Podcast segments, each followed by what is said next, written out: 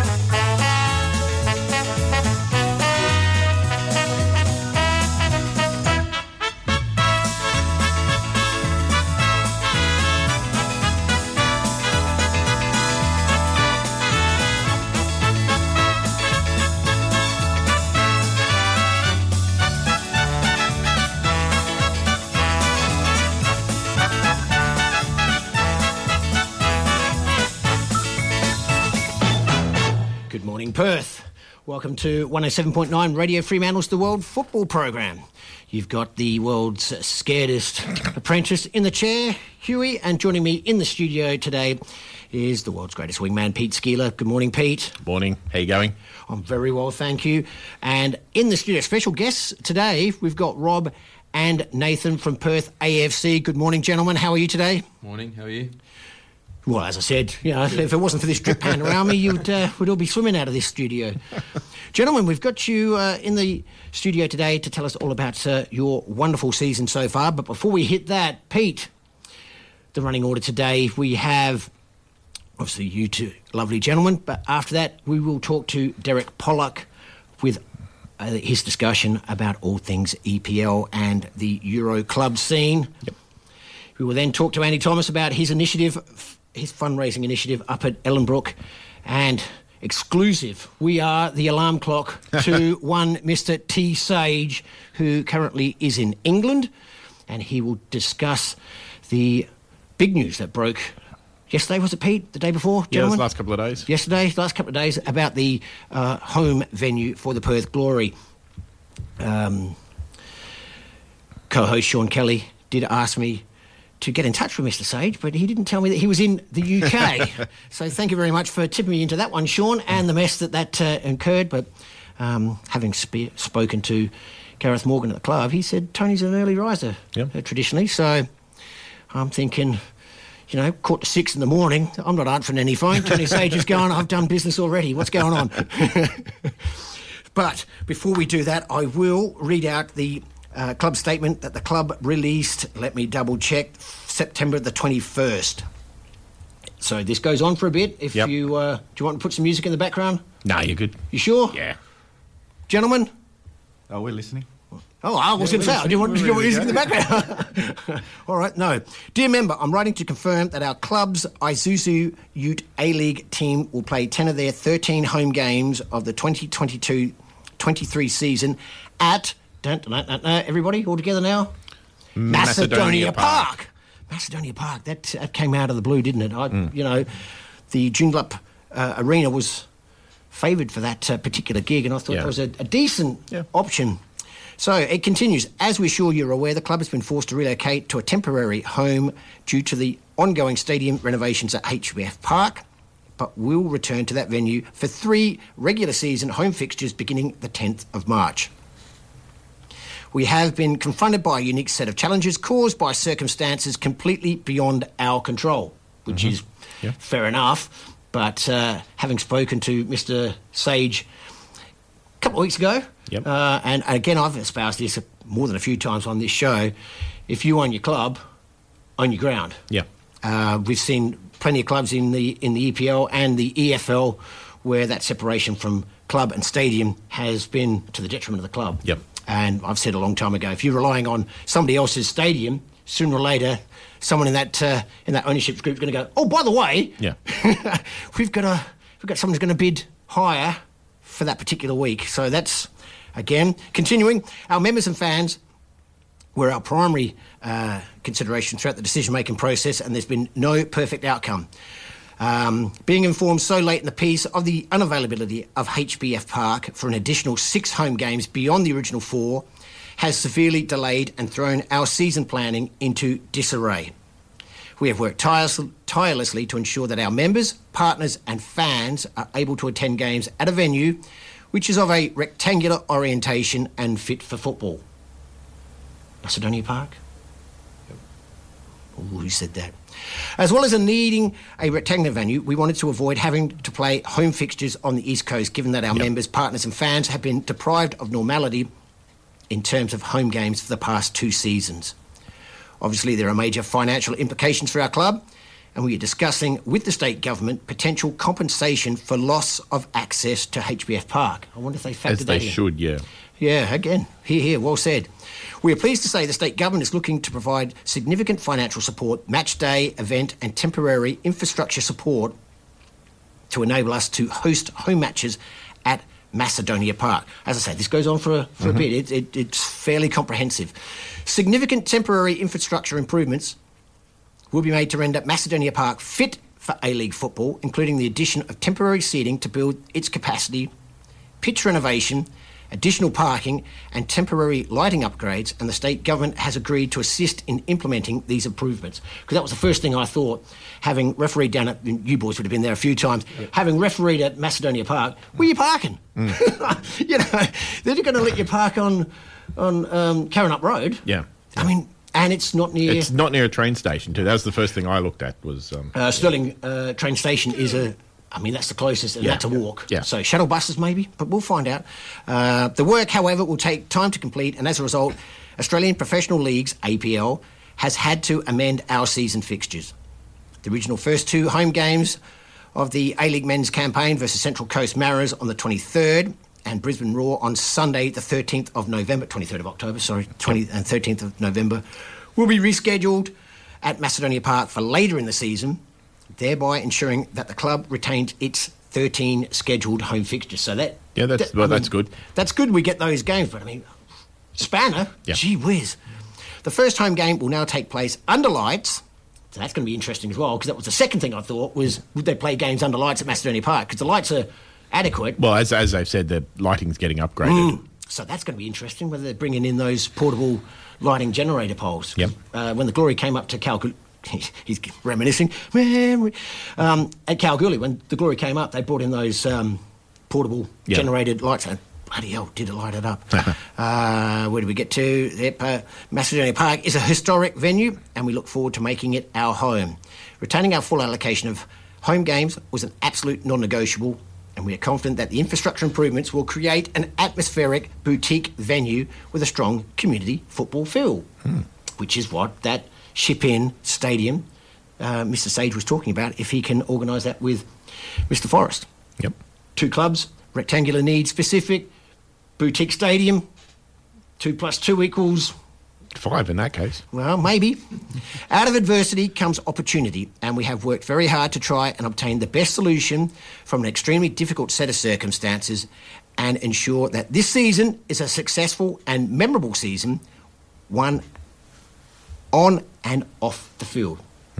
Okay, we would like to take this opportunity to sincerely thank Stirling Macedonia Football Club, the City of Stirling, for the support and acknowledge the similarly proactive approach of the APL who have stood alongside us as we have pushed our case for a venue fit for football and in our claim for compensation, which is again the home of football. Yep. What have we said on this uh, on this show more than once? Fit for football. Yep. Fifteen hundred people capacity. Are you kidding me? What you know? and the egg-shaped game are screaming that, oh, we shouldn't have let Subiaco go because we need a 40, 50,000 seat stadium. Yeah. The rectangular game needs 1,500. He, different story, different show, different time. We'll get onto that one later on. Finally, and this is the uh, last couple of paragraphs from the press release from the Perth Glory. Finally, we would also like to once again sincerely apologise to you, our loyal members, fans, and corporate partners for the distress this situation has caused. And thank you for your patience and understanding. We look forward to welcoming you to Macedonia Park as our men and women, there you go, so both teams will play there, go for glory in 22 23. Season 22 23 members can expect to receive a personal email communication regarding their membership status and refund details by 5 pm this Friday. So there you go. Uh, a fixture update, inclusive of the revised dates and kickoff times, is also expected in the coming days, and that is the press release from Perth Glory. So I was Told- going to say you it went on for a while. That's why I said, do you want music in the background? 'Cause it, no, it went on for it a was mentioned on the on the Glory Fans United. So Yeah. uh, basically, memberships will not get you into uh, Macedonia Park. Why not? Um, so the Glory's refunding your membership. So anyone's bought a membership, and you need to buy a ticket to get to the ground, I, as uh, to get to the game there. I don't know why that is, but that's what they're doing. That's and, interesting. and well, so long as they're refunding. The one Yeah. thing that I noticed was missing from that press release was Go an on. actual statement as to what the new capacity will be at Macedonia Park. Well, again. You know, are we talking like, you know, they're, they're putting in seating? Are we talking it's going to be 6,000 people? Is it going to be 10,000 people? Again, if I uh, reference the egg shaped game, they're having their uh, local league uh, grand final next weekend, I think it is. They're playing at Leederville Stadium and they have shipped in temporary stadium. And I believe the last time you were here, Pete, that we discussed that, that if for whatever reason Joondalup was going to be knocked on the head, Yep. that the state government had already shipped in temporary uh, stadium at a venue not ideal for rectangular, but with the infrastructure, train station nearby, bus station nearby, close to the city. You've got shopping precinct nearby. Your favourite uh, point of call. There's a pub nearby. I was going to say the that's, Oxford. that's the you most know? important thing. you know, yeah, everyone would get down to the Oxford, that's for sure, to watch that uh, glory play from there. But Macedonia Park, Hmm. food fans, Yeah, we'll see how it goes. okay. Yeah, nothing We will have. Tony Sage on later on today, and um, as I say, because it's early in the morning there, he has uh, given me a very brief time frame. So when we get him on the line, it will be a case of Tony, go. And as we as we know, a bit like Graham Normanton, you give that man uh, the time to speak his mind, and it's all go. Gentlemen, normally we go to a break. Oh, Pete's got his hand up. Oh, I was just going to say this? before we really What's dive that? into everything here, uh, just also got to say thanks to our partners, uh, Futsal WA and Greg Farrell, who joins us regularly to talk futsal. What a wingman. uh, register your team in the Superliga, Oswest Fencing and Wrought Iron for custom built fencing and gates, uh, and Gate and Fence Hardware WA for fence and gate components and automation to upgrade and protect your property. Now that we've got that bit out the way, now we can kick off. Uh, thanks, Pete. That, that's what the world's greatest wingman does. Because while he was doing that, I'm teeing that up. As I was saying to you, uh, lovely gentlemen, was that normally we go to a um, a break while I struggle with the telephone uh, and get dead air. That's why you got these guys in the studio, so you just gets one less phone call and then get people to go, "Hi, are you there?" Yes, I am. Gentlemen, your season. Tell us all about it. Go for it. The floor's yours. Firstly, introduce yourself. Give us uh, individually, one by one, your football journey. How did you get here? Where did you start? Um, I'm Rob Caruso, president of Perth AFC. Brilliant. Good start. Um, I've been playing for as long as I can remember, to be honest. Yep. Since I was little, I've always been involved in uh, football. Yep. Who'd you start with? Uh, started with the old uh, uh, Phoenix Park back in the day. Oh, I remember that. Phoenix Park. Down this way, yeah. Yeah, yeah. Then Phoenix went Park. through. Uh, like a Spearwood, like Hammy Hill Is area. that right? Yeah. Never heard of him. Go. Sorry. Uh, then went through to um, Fremantle United. Yep. And then Southern Spirit, and then decided oh, it's time to create my own club and go from there. Yeah. So you created your own. This is Perth AFC that we're talking about, creating Yes. your own club. Yep, yep. How long ago did you do that? Uh, this year is actually our fifth anniversary. Fifth anniversary. Yep. Perth AFC are playing in the AMI second division. Is that correct? Yes, so we have. Third. Uh, Third. oh, now as of a few weeks ago, Oh, well, second yeah. division Se- now. yeah, so- second division now, yeah. Sorry, I- I'm, I'm looking forward here. Sorry, mate. Uh, Perth AFC were previously playing in the AMI third division, weren't they? That's correct. How did that season go? Uh, I'll let Nate touch on that since he's the uh, head coach for the boys. Nate, Um, introduce yourself. Uh, Nathan Thorp. Um, I, I- just like Rob, I've been playing as long as I can remember. Yep, started where? Um, I started at Ballajura. That was my local club, um, nor- north of the river. That's it. Um, been many clubs through there, big clubs. Yep. Um, and then obviously I got in touch with Rob probably when they established AFC five years ago, um, playing futsal Yep. to start with. Um, and then, yeah, I, I jumped on board this year to take on the, the first team. first So team as job. player coach or just as coach? Um, player coach. Well done. Yeah. love a player coach. that's that's Yeah, Sunday yeah, league I love a player yeah. coach. Player coach. Um, Playing what position? Centre midfield? How'd you know? player coach. Turn it up. Where am I playing? I'm either goalkeeper or centre midfield. You're not a goalkeeper. in, in the middle of the park. So, um, so yeah, and then obviously, yeah, like like you said, this year we got promoted from from Div three to No, no, Div no, two no. Come on, don't undersell it. You got promoted how?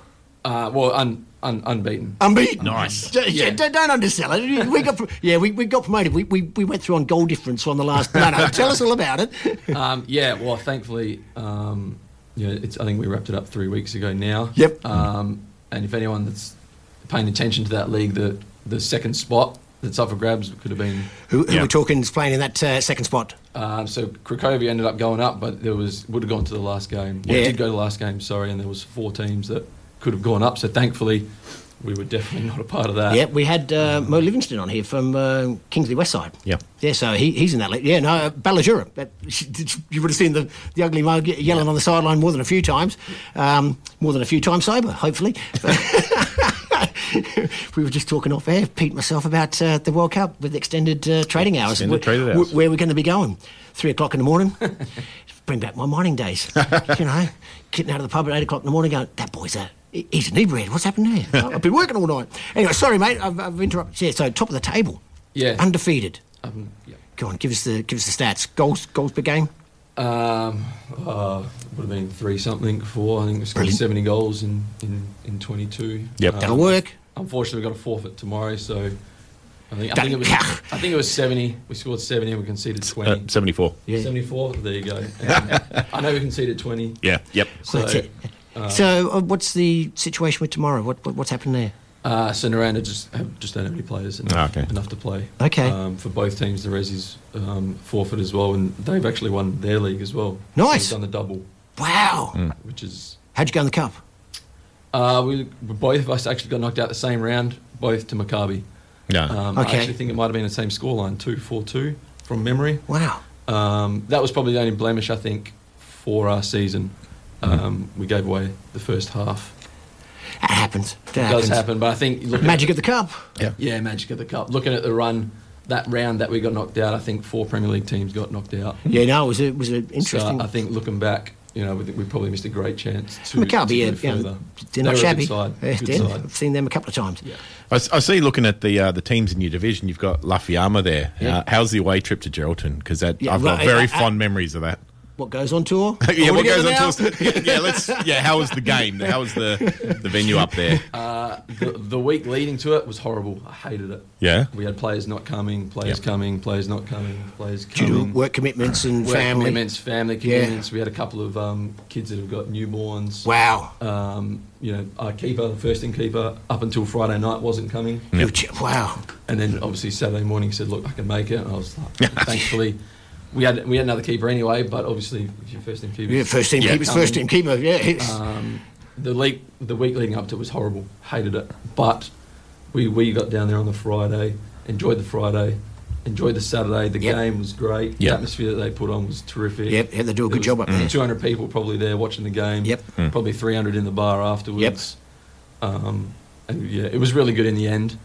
But I'm glad. Hopefully, we won't. We, uh, on, yeah, we on this club have um, often um, spoken about the, um, well, I, I call it the need. What do you call it, Pete? The the, the opportunity for these regional centres to becoming um, Saturday league teams. Do, do you, having been up to Lafiama a couple of times, do you, do you see that as a viability? Because they tend to be quite comfortable where they are, uh, and we've seen, unfortunately, with the season that Southwest had this season doesn't mirror the season they had last season. So, Yeah. you know, we have those. And Kalgoorlie, like I said, I, I, I had my refereeing career starting Kalgoorlie. The, they regularly had exactly you said, Nathan. Work, family, Mm. newborn. Well, I think the issue is like uh, Bunbury, Southwest Phoenix is Exactly. is what two hours from Perth. On the freeway, you know. Yeah, whereas Lafayama's about four hours, Geraldton's about four hours. Yeah, That's probably Cow's- that would have six to be or about yeah, Cow's six or seven. So Albany, you know, that Um, road's improving all the time, but that's Gerald- still four, four and a half. yeah, Geraldton would have to be like at the outer extreme from an amateur Yeah. league club. There's no way you're going to have like an amateur league club in Okay. you know Broome or something, and you know No, no, I'm- away trip to Broome was. I mean, that would be How- awesome. How about that for an away trip? fair, fair play to them though. Like Oh, yeah. five hours. They, I think a couple of weeks ago they had to back it up. They had two away games in a row. Yep. And I was just, we did it once this year, and Wow. I'd had enough. Yeah. yeah, You know, to do it two weeks in a row and then what 11, 11 weeks to the season is Yeah. just- that's crazy. Fair Wow. them. Rob, setting up a club. I mean, you just went, oh yeah, I set up a club, and, then, you know, and then we moved on. Uh, Setting up a club, Yes. turning up, like yeah, big smile on your face. Oh, it was easy as. What what was involved in that one, please? Uh, I wouldn't say easy. You know, but, uh, well, that's why I made the joke. It's no way that's easy. Um, yeah, sort of uh, wanted to do something different. Start Yeah. up a futsal and football club, a Yeah, club yeah. that does both, based Mhm. on uh, what they do in Europe. So Yes. most of the European clubs, Barcelona, it's the Barcelona model. Barcelona, yeah, a lot of the Spanish Yeah, clubs do that's it. Um, so I wanted to do something different here and sort of put that to the test and see Yeah. what I could do. Right. And that's sort of where it all started. Was I want to try something different. I want to offer a little bit more. Um, So were you in um, in a, a, a circle of like-minded people going, yeah, I've had enough. Of, you know, not so much for any particular reason at this particular club. I'd like a new challenge because start a club. Hey, I'm trying to start a, um, a Subidio club with uh, female players for the World Cup in 24, and I'm thinking I've, I've no idea where I, where to start Yeah. from. You know, I've, it, it's. I can't believe you. Like, wake up. I'm going to start a club. And there it is, and a successful club. Um, yeah, it was a bit like that. The first year I ran the club on my own. Right. Um, so it was just getting the foundation right, uh, getting a team together. So our first team was a. Um, so we had a Metro men's team. So we just had the Yep. one men's team, and we had a futsal team as well. Yep. Um, and I sort of developing from that. I thought this is the groundwork. Let's go. Yep. Uh, and then I sort of went across and handpicked a group of people I wanted for our board. Um, sort of business Mm-hmm. Do you want minded. to give them a shout out? Are they still on the board? Uh, majority of them still are. Okay. Um, so we've got uh, myself as president, John Lamacchio as vice president, uh, Jake Ambrose as treasurer. Yep. Um, I'm getting a bit of a mind blank here, but uh, yeah, Nathan. Jakey, Thorp- we we were going to get him in as well. Yeah, Yeah, Jakey's- treasurer. Uh, coming. secretary, the hardest working uh, member of the uh, the board. Who's, who's secretary? You, so uh, my secretary is my sister Danielle, Okay. Danielle Caruso. So um, she's there. Uh, still pulling That's mind okay. blanks here. Uh, Nelson Corai is in charge of all our Yep. events. Um, like I said, Nathan's in charge of our men's. Um, sorry. Giuliano. Yeah, Julian. Jules, Jules Celeste is Yeah. in charge of our sponsorship. Um, So you want to give them a shout out? You know, may as well. Sponsored by who's on the front of the shirt? uh, so we're sponsored by Jason's Painting Services Great. and Celebrations Rivervale. Yep. They sponsor our men's sides, um, as well as Valrose and Semple Property Group. Um, Well done. There you go. our women's are sponsored by uh, Realty Plus. Yep. Uh, Sandrino's in Fremantle. Yep. Uh, Metropolis Fremantle. Right. Yeah. Here we go. Here we go. Here we Wi- go. winding Now, back now we see how clock good there. that jello Yeah. trip was. yeah. So from Metro League, how do you how do you get into Division Three? Uh, did you so- did you go straight into Division Three from Metro? No, so first year we just had the one men's outdoor team. Yep. And we had a couple of state league futsal sides. Right. Um, and then second year I introduced the two metro sides Yep. because I said to Football West, look, what do we have to do to get into the amateurs? Um, their reply was, look, you have to have two men's teams to show us you can. So that's first and reserves, yes. Yes. Right. So we entered two metro sides and a women's metro side. Nice. How'd the women go this season? Do, can you, off the top of your head, Um, we notice? we finished uh, fourth. In what division? Uh, state league. So State the women league? are in state league. All right, brilliant. Yeah, yeah. So they, they've made a massive jump from. Good. We went. We were Metro's first year. Yeah. Absolutely destroyed the league.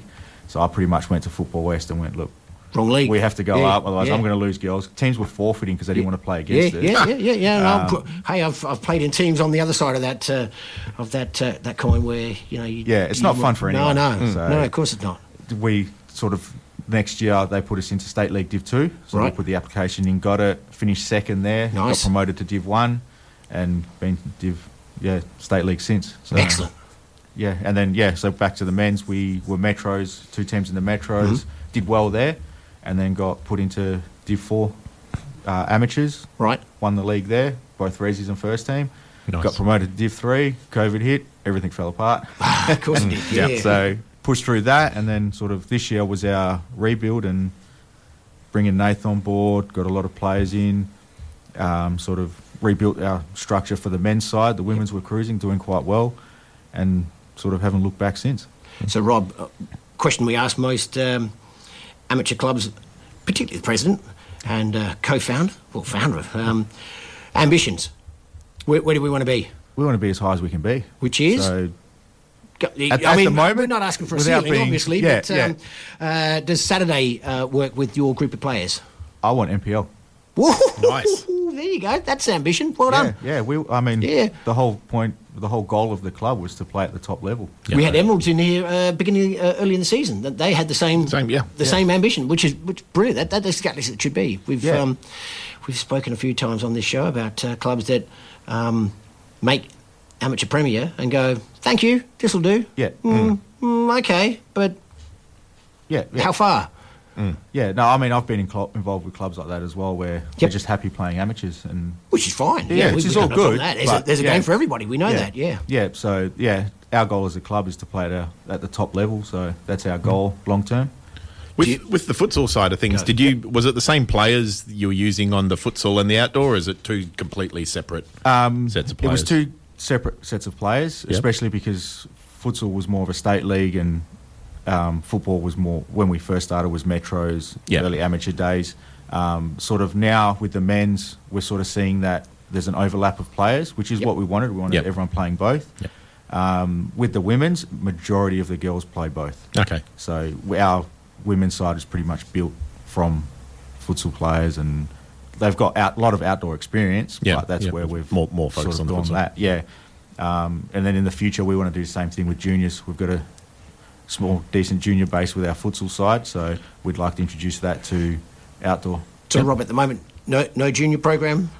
Uh, no, at the moment, no junior program for football. So that's going to be too too much of a, uh, a workload for you to take on board. you get a junior Uh, uh, president because most clubs do. Yeah, yeah. So we'll set up another Yeah. board. Uh, unfortunately, we can't have juniors yet due to not having our own home ground that we can call out. I call was going to ask that. I I thought was about to ask- you guys were playing uh, out of Woodville, Uh, Len Packham. Len Packham. Yeah, yeah. So we're in Len Packham at the moment. Um, we share it with Western Knights, Right. Who have been amazing to us, very accommodating.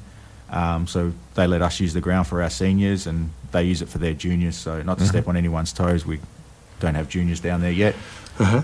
So until we get our own place, um, You looking at any particular region? always looking. So somewhere down Ham- Hamilton Hill way. Uh, we've been looking pretty much from here to Perth, everything in between. Is that right? Yeah, yeah. So grounds are And very is hard that to uh, for, by. through the because obviously you, you, you, you form your own club, yeah. Perth AFC. I mean, the, there's a significance for making it Perth AFC because you know. Could be Radio Fremantle FC, you know. Yeah, So, have you gone for Are you that? to- angling for a game again? No, no, you know I've only got one knee. That's never happening. um, was there a thought process behind calling it Perth AFC, or just Yes. it sounded good? Yeah, so the original, well, having Perth was we wanted to do a lot of tours and that with the futsal side. Yeah. So we thought it's either for everyone to know, all right, well, Perth, oh, everyone knows where that is. That's Yeah. in Yeah, Australia yeah. sort of thing.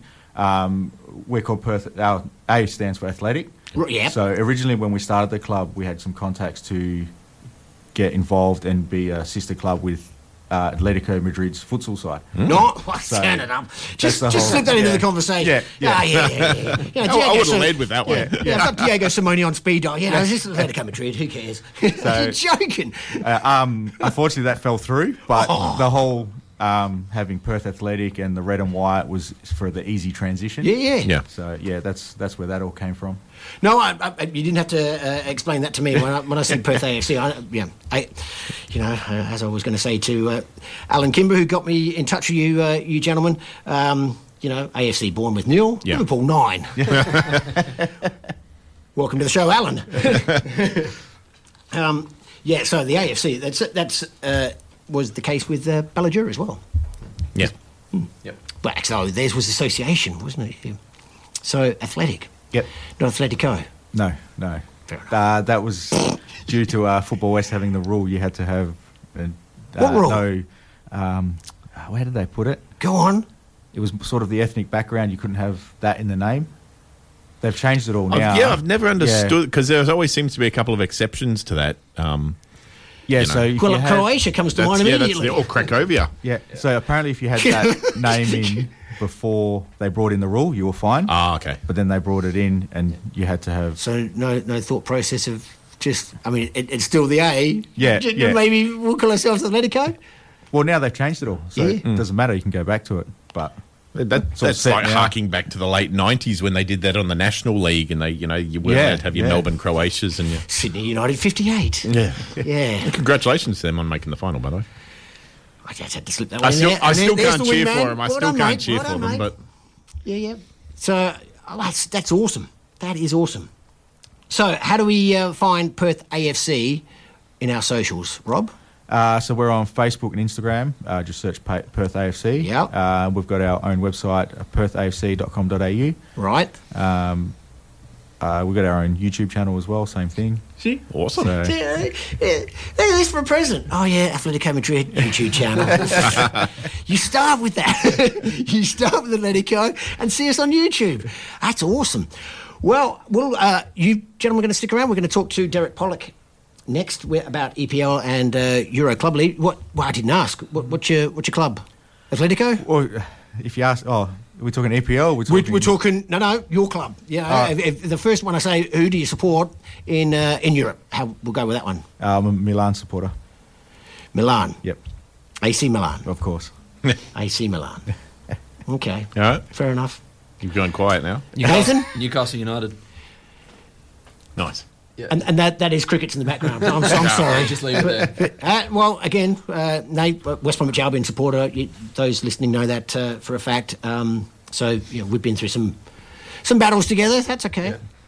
AC Milan. Why? As as long as I can remember, I've been a Milan supporter.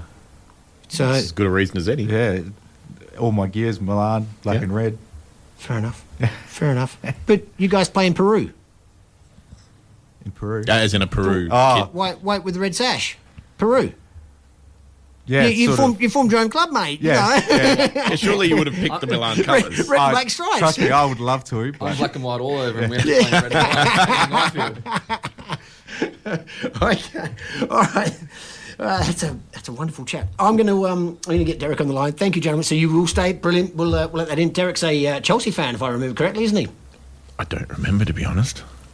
You don't remember? I think I He gave. go, he gives everyone such good coverage. I don't know. I you know pick up I any think I gave him stick when Tuchel got the boot, but you know, win the European Cup out the door. Di Yeah, Matteo, yeah. win the European Cup out the door. That's Chelsea for you. Anyway, we'll get Derek on the on the line in just a moment. Thank you very much for uh, listening to 107.9 Radio Fremantle's The World Football Program. We will be back in in just a minute if I can remember how to do that. Radio Fremantle, 107.9 FM. Oh, don't relax. I want elbows and backs. I want to see everybody from behind. Oswest Fencing and Wroughtyne is a fourth generation family business. Ring us about your custom gate and fence projects. We can manufacture, install or automate your gates, offer electronic security or simply just provide sound advice. Let our family look after your family. Oswest Fencing and Wroughtyne. Call us on 9258 6822. Station sponsor. Down, I believe he's gonna work me into the ground. I pull to the left, I heave to the right. I ought to kill him, but it wouldn't be right.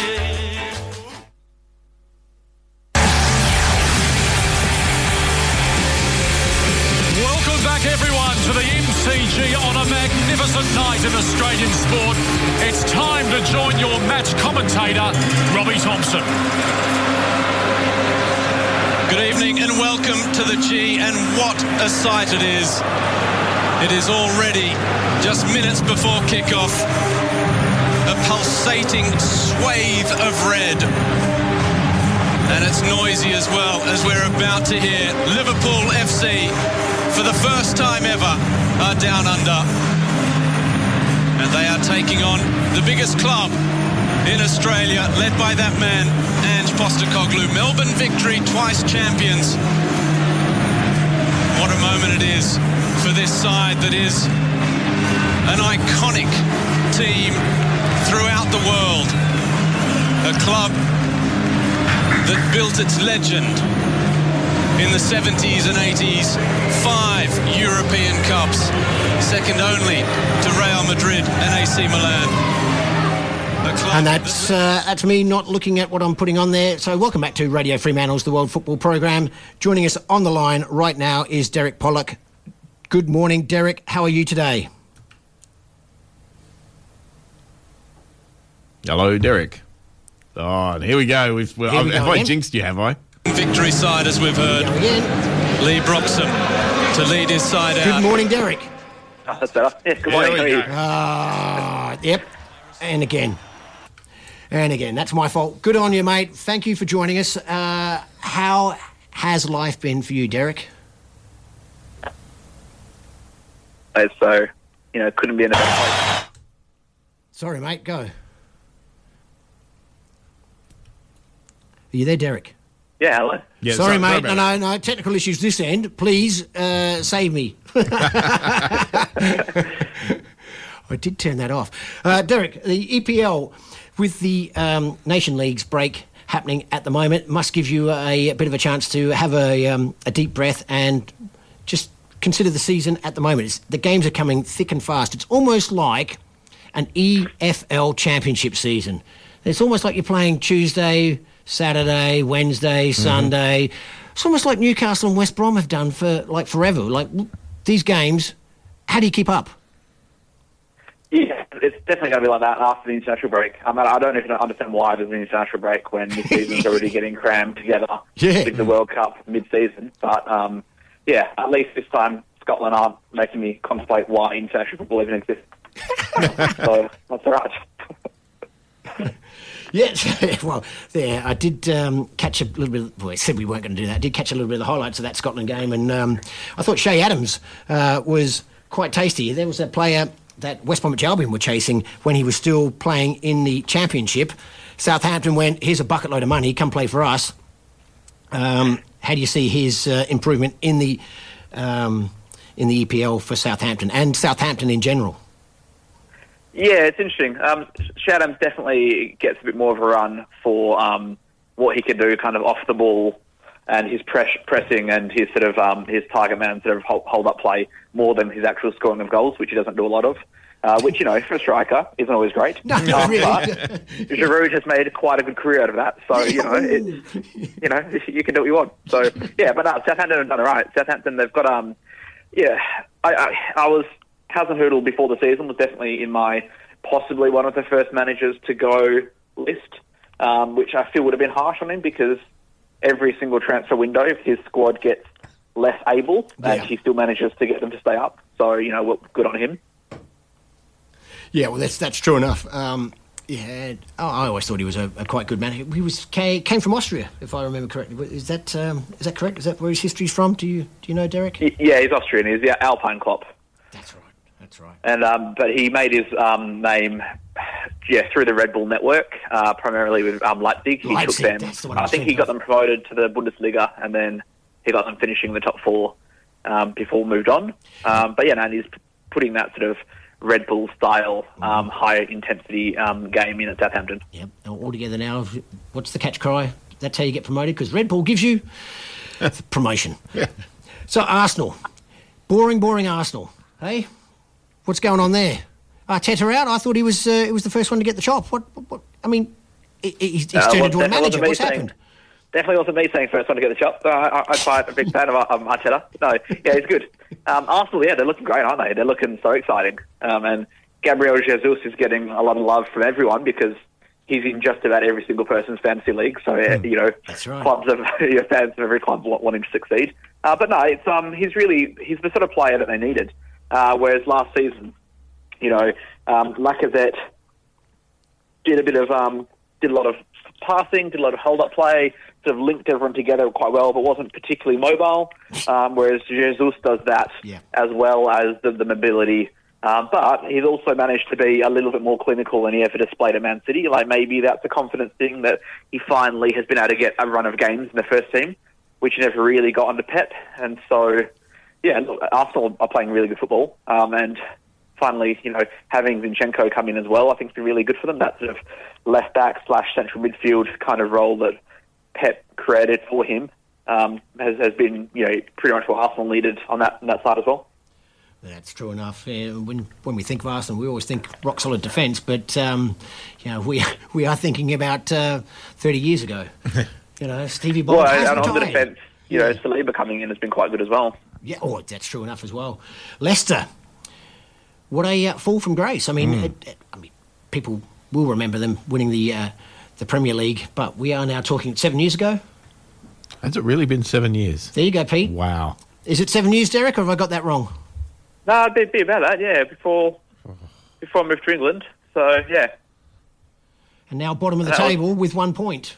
Um, yeah. I'm surprised they even didn't get rid of. Um, they haven't managed to get rid of List, um, Rodgers rather um, during the international break because that's where I thought it was coming. Because they've got two weeks off, so you'd think this is the time to get rid of him, get someone new in. But I mean, uh, if they did, I think they'd be particularly harsh on Brendan Rodgers because to make almost no signings um, in the transfer window, um, to sell the best centre back you've got, to not really freshen up the squad in any meaningful capacity over a lengthy period of time, and then um, sell your best centre back and have your two best central midfielders and possibly, arguably, your two best players in the team um, on their sort of on their way out.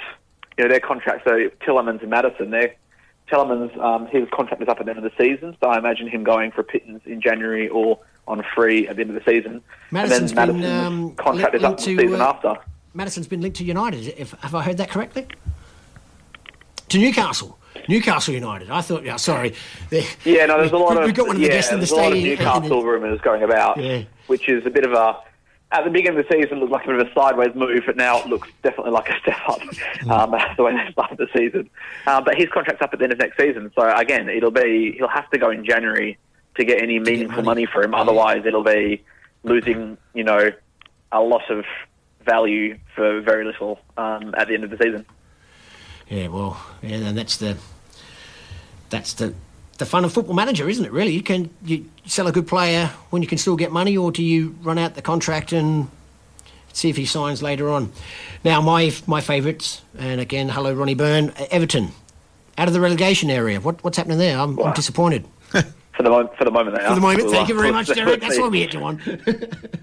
Yeah, we'll see how they get on. But um, yeah, I mean, I think what's going to, if, if Everton stay out this season, I mean, unless they drastically improve, what's going to save them is having at least three teams that'll be worse than them. So, Yeah.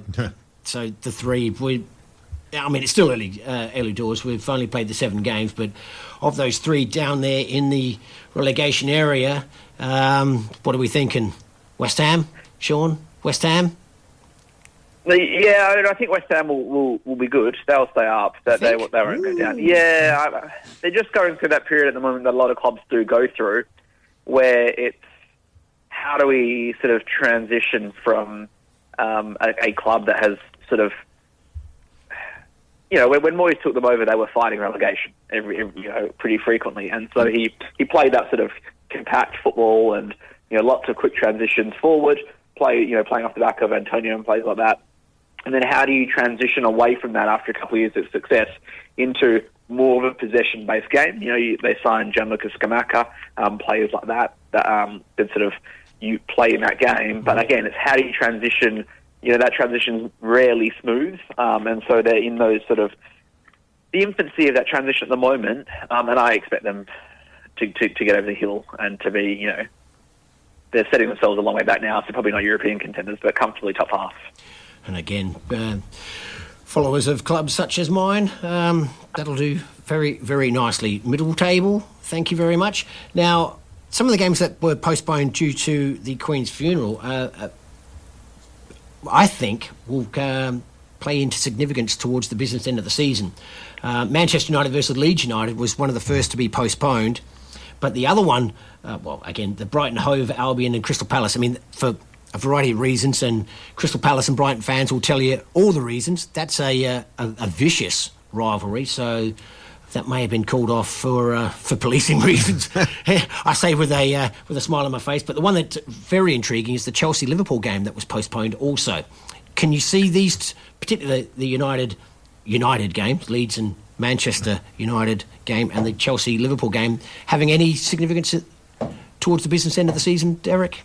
Or yeah, it's, it's funny. So, so the Brighton Crystal Palace game that Hmm. was called off. Brighton asked for it to be called off because the there was a train strike, Right.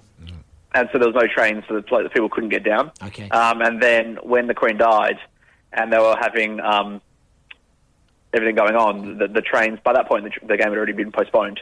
Um, but then the trains were running because the train strike went. Let's just, you know, let the trains go during this period of warning so people can get to and from the. the that was actually called off, but then could have been played. Um, the Leeds Leeds Man United definitely was called off because police were seconded from um, the north down to London for, for the funeral, and that game requires a fairly heavy policing. But yeah, I like in, in answer to your question though, I think any game that gets called off is going to have an impact because games are just so um, rammed in at the moment, um, this season especially, um, because they're trying to fit a season in, in basically almost the same, you know, you know, the same length, but in sort of a month less, basically. And so games are going to be thick and fast, like you say. And so I feel that yeah, any any game involving clubs like Chelsea um, will be um, definitely. Uh, yeah, impacted, and they'll impact the title. At one point at the title race, but you know the top four race at least. Yeah. Um, as the season goes on, Man United as well having fewer games or fewer t- fewer days between games. Definitely. Yeah, no, I just sort of highlighted those three games in particular because of their um, historical significance. But obviously, with the Queen's birthday, um, um, it's Queen's birthday, the Queen's death, uh, that that Saturday was uh, a show- Literally the opposite. Yeah, was a show that I did um, solo here, and that was that whole round was postponed. So I mean, there, there is a whole round to make up, but I would just, I, as I said, highlighted those particular games in particular. Yeah, absolutely. But um, it'll be possibly for Chelsea. It might be a good thing because it gives Graham Potter, um, as a new coach, a bit more time to work on um, getting things right and getting what he wants done. Yeah, because yeah, and obviously, obviously, because if you're not looking at the fixture list, you don't know. But yeah, the other Chelsea uh, fixture that was postponed because of the uh, sad passing of the Queen was um, an away game against Fulham. So again, a, uh, a local rival, but bankable three points. You would have thought for Chelsea on form, unless Mitro's in form. Yeah. Yeah, You've got the Newcastle fan. Gives, yeah, he's not going to. He's not even going to look at me when I mention that name.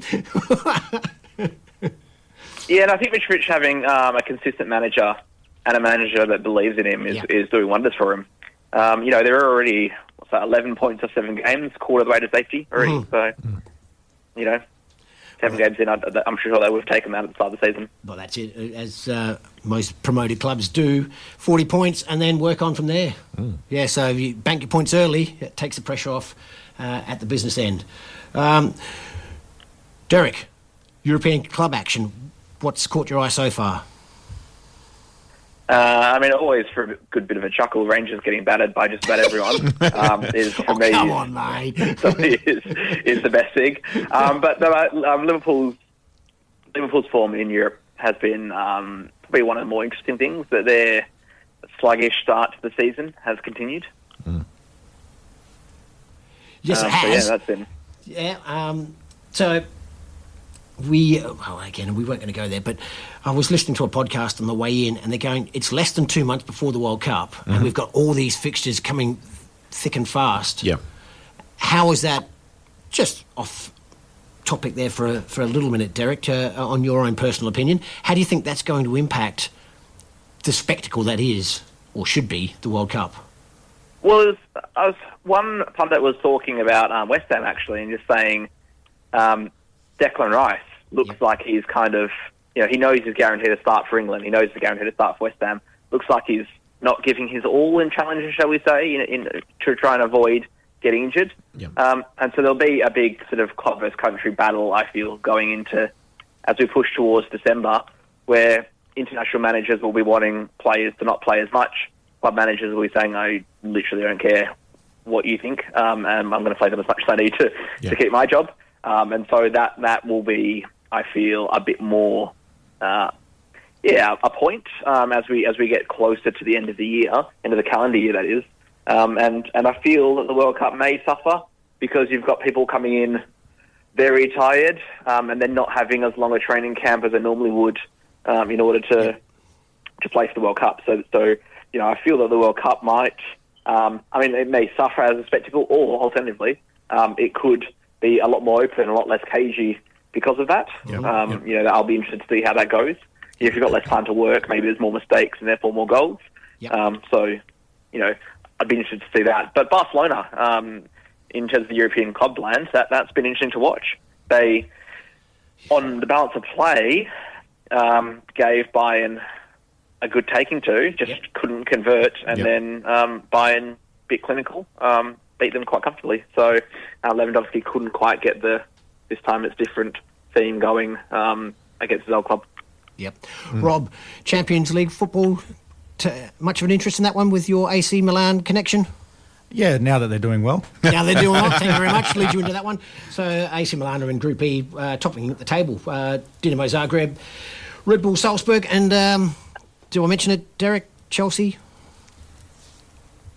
Uh, yeah, I mean, yeah, Chelsea will be interesting um, to see how they come back in the second half of, of, of these group games. Oh, there you go. You do you want to join into that conversation there, Rob? No, I'm actually quite happy with the group. Yeah. Well, two, two games in, four points, so a win and a draw. So that, that, that's not too bad. Uh, Real Madrid just steamrolling along as per normal. Uh, two games, five goals, six points. Thank you very much. Just hand over the trophy now. Real Madrid do my head in. Like they just, just they just defy logic at every turn. It's like let's just get a lot of good players, have no real structure other than keep it tight, and then give it to Vinicius and hopefully he does something. and you know, there's, yeah, it's just one of those ones where you know that they were comfortably, comfortably the second best team in the tie for 80 minutes of about three ties in a or 80 minutes, 160 minutes of about three ties in a row, um, only to then just come out with 20 minutes each tie and, and win. Yep. Now, Aussie Ange uh, was saying that uh, exactly. Well, we had a bit of a giggle about uh, at Rangers, so let's do some uh, some balance there. Here, Aussie Ange was saying about Celtic that you know once, once you go to the next level up, if if you continue to play SPL, you're going to get battered. And um, I don't know. I, I, I, having seen that game, and, and your take on it there, Derek, I don't think Celtic were battered, but uh, the scoreline certainly didn't flatter Real Madrid either. No, Celtic really have have a lot of stepping up to do um, when it comes to European um, Champions League. It's just that that that notch above. Um, it, yeah, the, the, the financial gap between what you make in Scotland and what you make in in you know big European leagues and the Champions League is just absolutely phenomenal. Yeah. Um, and that then, you know, the problem there as well is Celtic don't get the competition on a weekly basis that they get in um, in Scotland to, to, to compete as well. Um, they did a good analysis on TIFO where they looked at the financial difference between Celtic and Rangers and everyone else in Scotland, and they said if that same factorial difference existed in the, in the Premier League, then Man City would be literally spending billions a year on, on, on players. That's that's the sort of the, the level of difference. Um, But but I mean, Man, Man, Man City do spend literally billions on players every year. Well, not every year, though. That's the thing, though, that, you know, so, I mean, you know, if we look at, you know, I support Hibs in Scotland. Celtic spent more in one summer than I think we've ever spent in our entire history on players. It was just, you know, we started a player for a few hundred thousand, and then Celtic spent nine million on a player, and then that sort of difference is then stops Celtic then and Rangers um, competing in any meaningful capacity in the Champions League. So the Europa League is very much that level these days. Yep. Yeah. So uh, go on, go on, Derek. Look, uh, give us your opinion on these second and third tier European competitions because I, mean, I, I still can't get my head around that European Conference League. I mean, what the, is that all about? Yeah, if you approach it with an, an English view on it, then it makes no sense whatsoever. But um, I'm just approaching it with a football view. It just makes no sense at all. It's, No, it does because it gives it gives more money um, and it gives an opportunity for other clubs to get money because, especially like I say, you know, I keep referring back to Scotland, um, but you know, Celtic or Rangers are going to win the league every year. That's just not going to change. That's just the way financially it is. Um, so well, mate, guaranteed. we- We've got other leagues that do that. The, the, the Bundesliga. If you're not Bayern Munich, thank you very much. uh, the La Liga. Okay, there's a little bit more competition there, but uh, we're still thinking three clubs: Atletico, Real, Barcelona, the Serie A, AC. No, but again, those are still clubs where they're going to go into the Champions League. But for those, again, those other those other tier t- teams like your Belgium, um, Denmark, where you've got one or two clubs that are getting that Champions League money every year, and therefore that financial gap is gap is growing. It, it enables other clubs. I mean, Hearts this year, as much as I hate to see them do anything good, um, they're in um, the Conference League. and They're earning more money than they would normally be able to, and that helps to do something to sort of stop this um, increasing stratification of wealth within football in, in, in, in these countries. Yep. Yeah, well, that's fair enough. But uh, you mentioned Portugal there. We've got um, Benfica and Porto doing quite well in the Champions League. So, again, a, a, two team um, league doesn't necessarily have to be struggling when it comes to the next level up.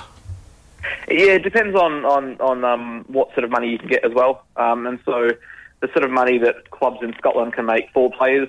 Um, yeah, the new Hibs owner, new he's been in there for a couple of years now. He had a big rant um, where he sort of said, "Why is the you know English Championship and League One success there worth five times as much as it is in um, in Scotland?" So, you know, for example, we had. Um, uh, Nisbet and clubs were trying to buy in England we were trying to buy him for a million pounds, and he pointed out that Brentford, not Brentford, uh, yeah, Brentford bought Ivan Toney for six million pounds, even though he was playing in League One, Don't- and that sort of that level of disparity in difference in, in income, um, that's what sets, and also in, in terms of TV money, is what sets clubs like Port- in Portugal apart from Yeah.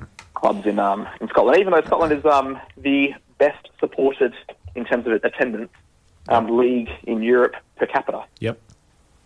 Yeah, yeah. No, you've you've you've soured me there. Ivan Toney, West Brom were trying to sign him. I mean, we'd seen him when he was playing for Southend. Um, you know, you can't uh, can't knock the man taking the uh, the cash at a uh, Premier League side, but uh, Brentford turn it up. Oh, they're just going to sell him for. Oh, I'm not going down that path. Derek, thank you very much for joining us. Anything else you want to uh, have a chat to us about? Uh, oh no, that's just about all I guess. Um, but other than that, um, let's hope Scotland can do against Ireland uh, in the next day. I didn't think we were going to have a chat about that one. No, that was that was good. Yeah, so it's, we'll get onto that one just after we. Unless you want to have a chat to uh, uh, to us about it, Derek. I mean, we'll, we'll have a chat about the European Nations League Yep. if you wish. Oh, always happy to have a conversation about football um, Yeah. and, and, and a good chuckle at England getting relegated. That yes. never goes amiss. Now, for our listeners that aren't 100% sure, uh, are you available to go through the thought process of this Nations League and England's relegation? How, do, h- how have they been relegated, and what does that mean to the England side? Uh, I, I just don't think they've really cared enough about it. Yeah, Yeah, well, yeah. yeah, I'd, I'd buy into that Uh, to be fair, though, it was uh, Italy 1 0. I mean, They also lost 4 0 at home to Hungary. now, now uh, don't. You, you want to go? You want to start with that one, do you? I just figured I'd mention it. That's Do you, you don't want to mention that uh, the uh, I'm go- I'm going to I'll, change the song. I'm going Okay. to I'll see the I- German I song. also saw a- They might be interesting- heroes. an interesting The, stat. The German national side I saw got an beat, interesting got beat by Hungary on the um, one 0 Yeah, they did too. Thank you very much. Interesting So, stat on the have a look Nations at that England League. result now. Nations League is that um, there's only two countries that haven't scored a goal in open play in the current Nations League. And it's League. not Gibraltar because Gibraltar uh, scored against Bulgaria. So overnight only, as well. Good Only beauty. two nations that haven't scored in open play are England and San Marino. That's right. So, Yep. there you Faroe go. so at least, at least, yeah, you know, everyone else has managed to bang it. That's Even right. Liechtenstein got one That's in the right. 93rd minute. Yep. But uh, That's right. Not, not Malta have scored. Yeah. England, Harry Kane. Yeah. No, you got a Well, penalty. quite, I mean, the good thing about the Nations League is it gives, like you say, it gives countries like Gibraltar and um, San Marino to have actual games that they they have a Great chance of scoring a pronunciation. goal in and not yes, getting pulled apart every single game, which is which is really good. Um, and then, and I know the club managers hate it because it's it adds another competitive competition that the players don't really need. But for the fans, it's you know, I mean, it was brought in because it to replace friendlies where fans just stopped going because they weren't very good. Yeah. And now that fans are actually going and actually watching competitive football, which I think is always a win. But again, how do you balance that out with fatigue of players? Yeah, so um, my understanding of the European Nations League, the UEFA Nations League, is that it is a seeding competition. You get placed in a in a group of similarly um, skilled, ranked teams, and that will then allow you to get into a particular pot or out of that particular pot. As England have now done, they will now find themselves into uh, tougher competitions because they won't be one of the seeded teams in the upcoming uh, draw for the uh, European Nations Champion. What's that? What's that competition called? The Euros. The Euros. It's called something. It's got an official name. The European Championships, yeah. European Nations Champion, Champions. Ah, it's UEFA. Who cares? Other international news. Did you see the centenary game? Which game, sorry? Did you see the centenary game, Derek? The Australia Socceroos, versus New Zealand game. Oh no, and I saw Mabil scored, um, and we won, which was good. Um, but um, no, I didn't. I didn't watch. I didn't manage to watch the game. It was coming home from work and quite delayed. Mm-hmm. Yeah. Uh, vi- but in, in terms of the international though, um, have you seen the? They are trying to bring the South American teams, I believe, into the Nations League. Um, yeah, in the yeah, next, yeah, the I've- next I did hear that, and we, we discussed that one when they first mooted that one. Um, the FIFA are, are, are very reluctant to do that because Yeah. FIFA wanted the World Cup every two years, and if they get this intercontinental Nations League happening, is that not the World Cup every two years under a different name? Yeah. But not filling the coffers of FIFA. So that's why it's likely to be knocked on the head. The, from what I understand from my reading, is that the um, um, yeah, is um, um, and uh, Concacaf are going to do a similar thing, and then maybe like a, a, a conference. Yeah. The um, the Confederations Cup. I, I can I can see why FIFA wants to keep the World Cup as the the sole, you know, true international tournament. Yeah, yeah, yeah. You'd be cynical and say, yeah, money earner, but you know, the, the international, the, the the global, shall I say, global international tournament, and then each sort of each confederation can do what they want internally. It's already a thing with the uh, South American Championships that they do invite teams over as well. In fact. Just before COVID hit, Australia was due to play in the uh, South American Championships. We've had, you know, they've had Mexico, don't start me on that USA, one. they've had That was gonna be huge. Qatar, Japan have all been over there. So So that's more, I think, due to um, the like the numbers of the tournaments. They need yeah, exactly. They've out, got yeah, they've got a, they've the- got a relatively small number of countries in South America. Unfortunately, all very good at football too. So, except for Venezuela, and Bolivia. they've been to a World Cup. Venezuela hasn't. Hey, Yeah, but they're also, I think FIFA are trying a few of these. I mean, not FIFA, so UEFA are trying a few of these ones because they're now having um, the Super Cup, which is the winners of. It was just the winners of the Champions League versus the winners of the um, Europa League. Yeah. But now it's going to be Champions League, Europa League, Conference League, and um, apparently the MLS or the, the North American. Um, well, I mean, money is, is, Yeah. is the answer to That- everything that- that, FIFA or UEFA do. Uh, Seems seems a bit of a weird thing to have the winners of the Champions League playing off against the winners of the Europa League because that that'd be like saying we'll have a cup between the winners of the Premier League and the winners of the Championship. They're two different tiers of competition. Yeah, but you end up getting a lot of. Oh yeah, yeah. You, I'm sure. clubs in Yeah, a lot of people will pay for it, and I guess that's again all that really counts as far as FIFA is concerned. Yeah, and, and again, yeah, exactly. When, when when when Saudi can give you lots of money to have it played over there, then then you know, Yeah, like with the Super Cup in Spain, then you know, it, all things are possible. So, how many games from the uh, Nations League did you see last night, Derek? Did you see any? I um, I jumped onto the um, no name streaming service, and they do three minute uh, minis. So I saw most of the games. Which one do you want to talk about uh, going on? I, I mean, one I will say is that um, shirts. Did you see that England shirt? Like I, I, I turned it on, so I've turned the on the three one? minute, three minute thing. I'm going, okay, well that's Italy. Who who are they playing? Like they've got this white shirt with moulded in blue, and it, oh, awful. I didn't see it. Yeah, it's not a great one, is it? Oh. It's really not. I I can mean, see that one fan of the old uh, gathering games, dust on uh, not- on hangers. Dear oh dear, that's a shocker. Yeah, that's not it. But it's interesting to see um, Hungary. Um, Orban has been pouring a lot of money over the last few years into football, Mhm. um, and he wants to bring back the sort of the Mighty Magyar type era of, of Hungarian success in football. Yep. And it looks as though that might be starting to pay some dividends. Yeah. Um, I know they've got the uh, the Puskás Academy over there, um, and, and and I mean, you know, it's, there's not many countries that have, have quite the stark level of difference between the international success and club lack of success. You know, Ferencváros and Budapest are, are, are not exactly global players anymore um, in this day and age, but um, but, but Hungary, yeah, at the top of their group with Germany, Italy, and England, so they're, they're doing really well. Yep, and uh, some nicer news uh, in the Champions Nations League. Sorry, the Nations League. The uh, Croatia Denmark game.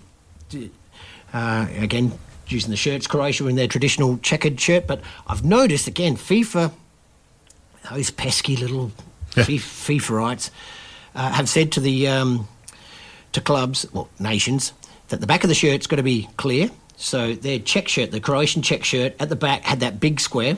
No, no problem Okay, with that. yeah. But on the front, because they need the um, the crest and the wording of who's playing who, because you know I see Croatia play, in this particular instance Denmark. I've no idea who's playing who because that team in the uh, the red and white check side can't be anything other than Croatia.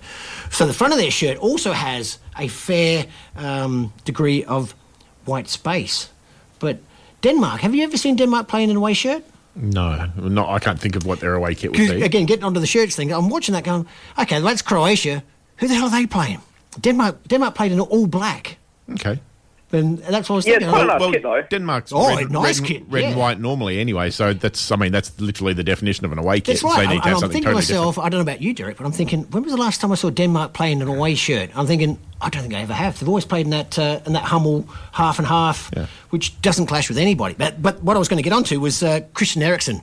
Um, again, we all know the story of, of Christian Eriksen at the uh, the Euros and uh, his recovery complete. He's a screamer, an absolute worldie. Um, 76 minute, uh, Croatia um, 1 0 up at that stage, and Eriksen 25 yards out goes, kick it to me, boys. Bang. Did you, anyone who can see that one, uh, get get onto the uh, the YouTube or um, no name streaming service to, to see that goal? H- how do you feel about that one, Derek? Christian Eriksen back uh, and Yeah, it's a good thing him back playing international football again. Hmm. Um, you know, but he's yeah, he's proving that his health is back to normal, playing almost 90 minutes every game with Man United. Um, so that's been pleasant, and it has paid rest to any idea that Donny van der Beek is underrated. If um, Erik Ten Hag himself is running a 30-year-old with a pacemaker, Christian Eriksen, into the ground every single game instead of playing with Van der Beek, then maybe Van der Beek's ship has sailed at, at, at, in English football. But uh, but, you know, it's good to see Eriksen back playing yeah, international football again, and you know, shows that you can you know come back from injury. Yeah. Yeah. Wow. I mean, yeah. Again, Or almost death, really. Yeah, it's, it- it's such a injury is um, probably not quite No, well, I hyperbolic mean, enough. we, we, we've seen, uh, and, and and I won't bring up those memories, but we've seen that sort of situation um, not come out with a with a great um, outcome. Uh, Euro Nations, uh, again, as I said, uh, Gibraltar, and, and your pronunciation, Derek, was just sensational. Gibraltar um, equalised against Bulgaria. It was a great game. Um, those that uh, know, I've uh, adopted Gibraltar. That was where the Subbuteo World Cup was, and I actually got to have a run around on the Victoria Stadium. Um, saw the Gibraltar national team train when the Euro Nations first started, but Bulgaria 5, Gibraltar 1. But 1 all after 60 minutes. And then uh, the Bulgarians just went, um, oh, that's right, we're playing Gibraltar. second gear, let's put it into fifth. Uh, you should see that Bulgarian second goal. Oh, my goodness. That's just. Which serves Gibraltar right after I got attacked by monkeys on the Big Rock um, when I visited there mate. years ago. You, you would have gone on that same bus tour I did, and they said, "Don't touch the monkeys." I saw a American stick out. Oh, I did. Monkeys cute. I said, They've got rabies. Leave them alone. It was No, no, no, no, no, we're walking around, walking Oh, around, no. and, and that one jumped on my back from my. I very much didn't try to touch it. That's for sure. That was, yeah, very much unintentional. So, Pete, Hungary one, Germany nil. Yeah. Um, you know, as uh, I was saying, when we saw that result of uh, Hungary four, England nil, and people go, "What the hell's going on there?" He's playing a, a, a B side. The Hungarians, they again, they've, they played in the World Cup final. They're, they're not they're not mugs. Yeah, Admittedly, we're talking seventy years ago. Yeah, I was going to. I, I I agree with Derek. I think a lot of the, shall we say, the bigger names, um, Italy, Germany, England, France, maybe. You know, they're not. Faroe ta- Islands. they're not taking it hundred percent seriously. Yeah, they, no. you know, the guys on the World Cup, and rightly so. That's that's the big one. And Faroe Islands just stuffing it up against Lithuania. I mean, come on. I mean, FIFA's got to investigate that. One all, d- d- dodgy that is. it's absolute dodgy. Now, Belgium versus Wales. Do you want to touch onto that one, Derek? Yeah, Belgium are interesting. Um, you know, because Roberto Martinez Hmm. gets a lot of credit for all, all the work he does with Belgium. Um, but I honestly, I, I just don't see what the fuss is about.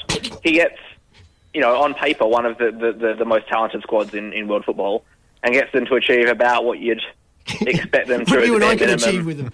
Yeah. every single every single tournament, and then he gets talked about for all these big jobs. And I really, I think they're underachieving really with the quality of player that they have got.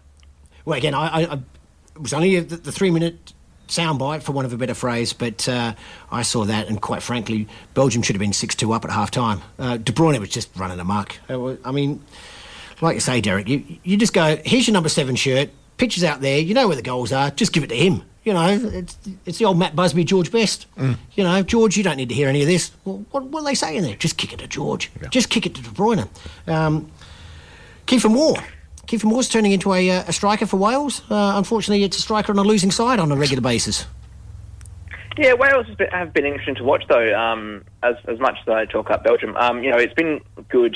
I feel culturally for Wales. Um, you know, that like to just to sort of create this separate national identity outside of the UK, um, in, in which football allows, with Northern Ireland, Scotland, and Wales all having their independent teams, which I think is fantastic. And then having the real sort of it, it it creates a sort of lightning rod for Welsh culture and language, and I think that's just really amazing to see. So, um, watching their success has been and their sort of relative success has been um, really, yeah, really fantastic.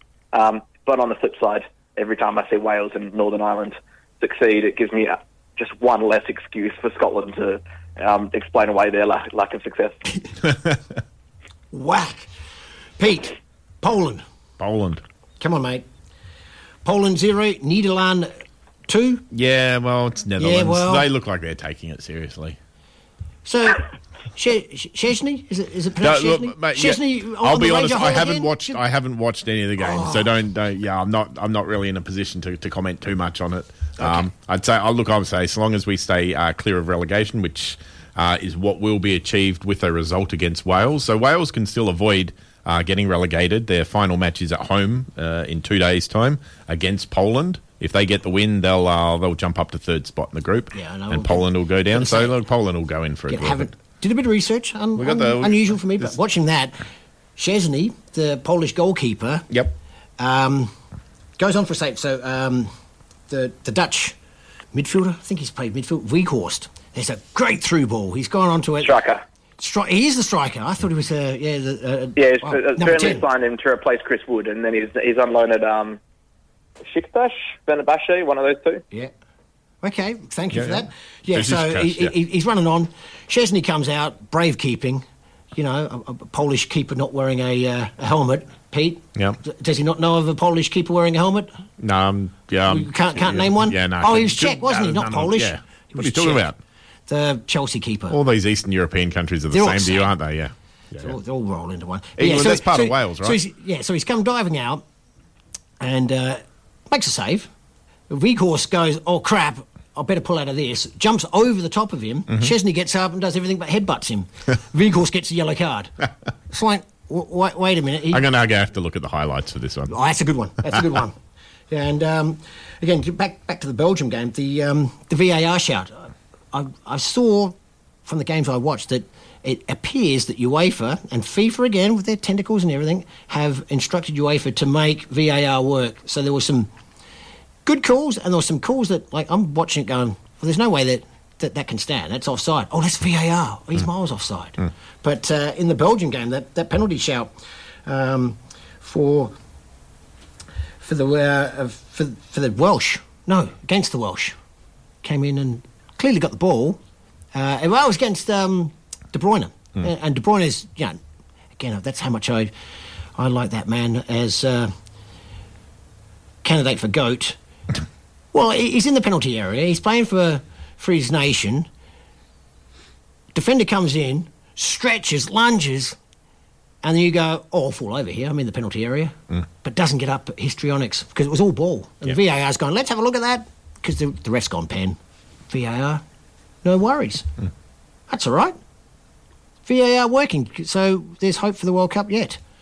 Derek, on that uh, startling note, hope for the VAR yet. I, I can't believe I even said that. We will let you go. We've kept you longer than we, we should have. So we do uh, thank you very much for your time here at the World Football Programme. Lastly, anything else you want to finish us with? No, thanks for having me on, guys. Just the last point I'll leave with is, with is VAR. In my opinion, Go. if you can't see in six seconds whether or not the call is wrong, then it, it, it, it's right enough to, to stand. And on a controversial note, I'll um I'll be have a good day. So thanks for having me on. No, thank you, Derek. It- Thanks, Derek. It is always our pleasure to have you on. And we will look forward to talking with you very, very soon in the future. Right, thanks, guys. Cheers, mate. Cheers. Ta-da. That was Derek Pollock, the extended version, uh, friend of the show.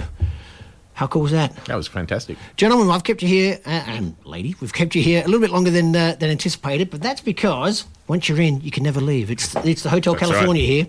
Um, unfortunately, Andy Thomas, for uh, a variety of reasons, it will be unable to join us. But we've got news items coming up after this break.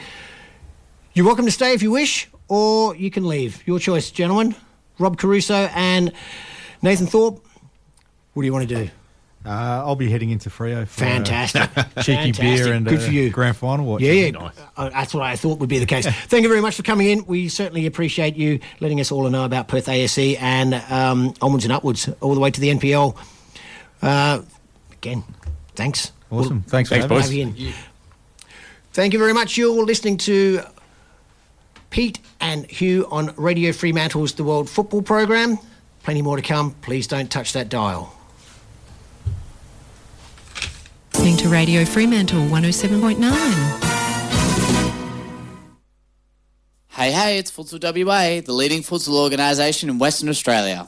With continually growing men's, women's, and junior competitions for any ability levels all year and all around Perth, Futsal WA also provides elite development pathways and competitions for juniors, youth, and seniors.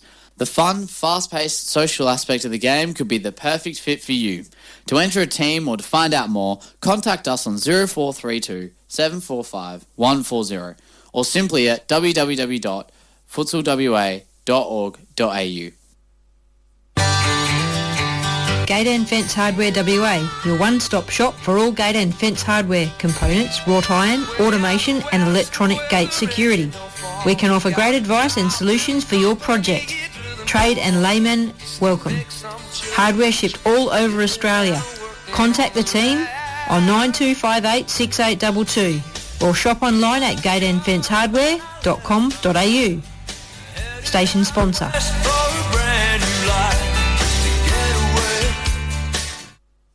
The top station on your radio dial, Radio Fremantle 107.9 FM.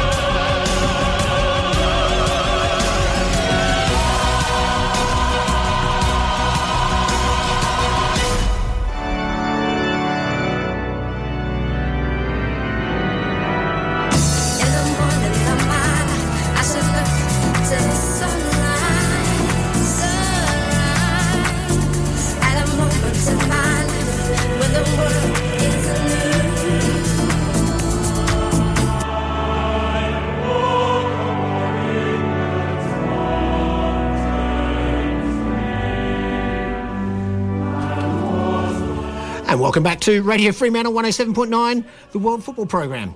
And as I said, unfortunately, one of our guests has uh, pulled out, so we've got news items. But what I will do, I'll put some music under the background because, um, as I said, that press report uh, release that I did at the start of the show about the home venue for Perth Glory, as it went on for a bit, you can always do with a bit of, yeah, you can always polish a a statue. Polish, yeah, I was wondering where you were going with that.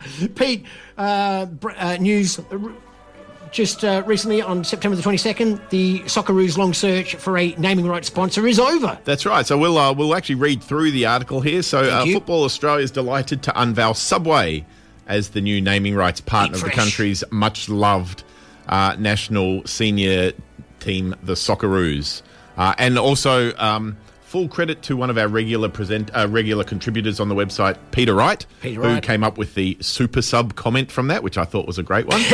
um, Good on you, Pete.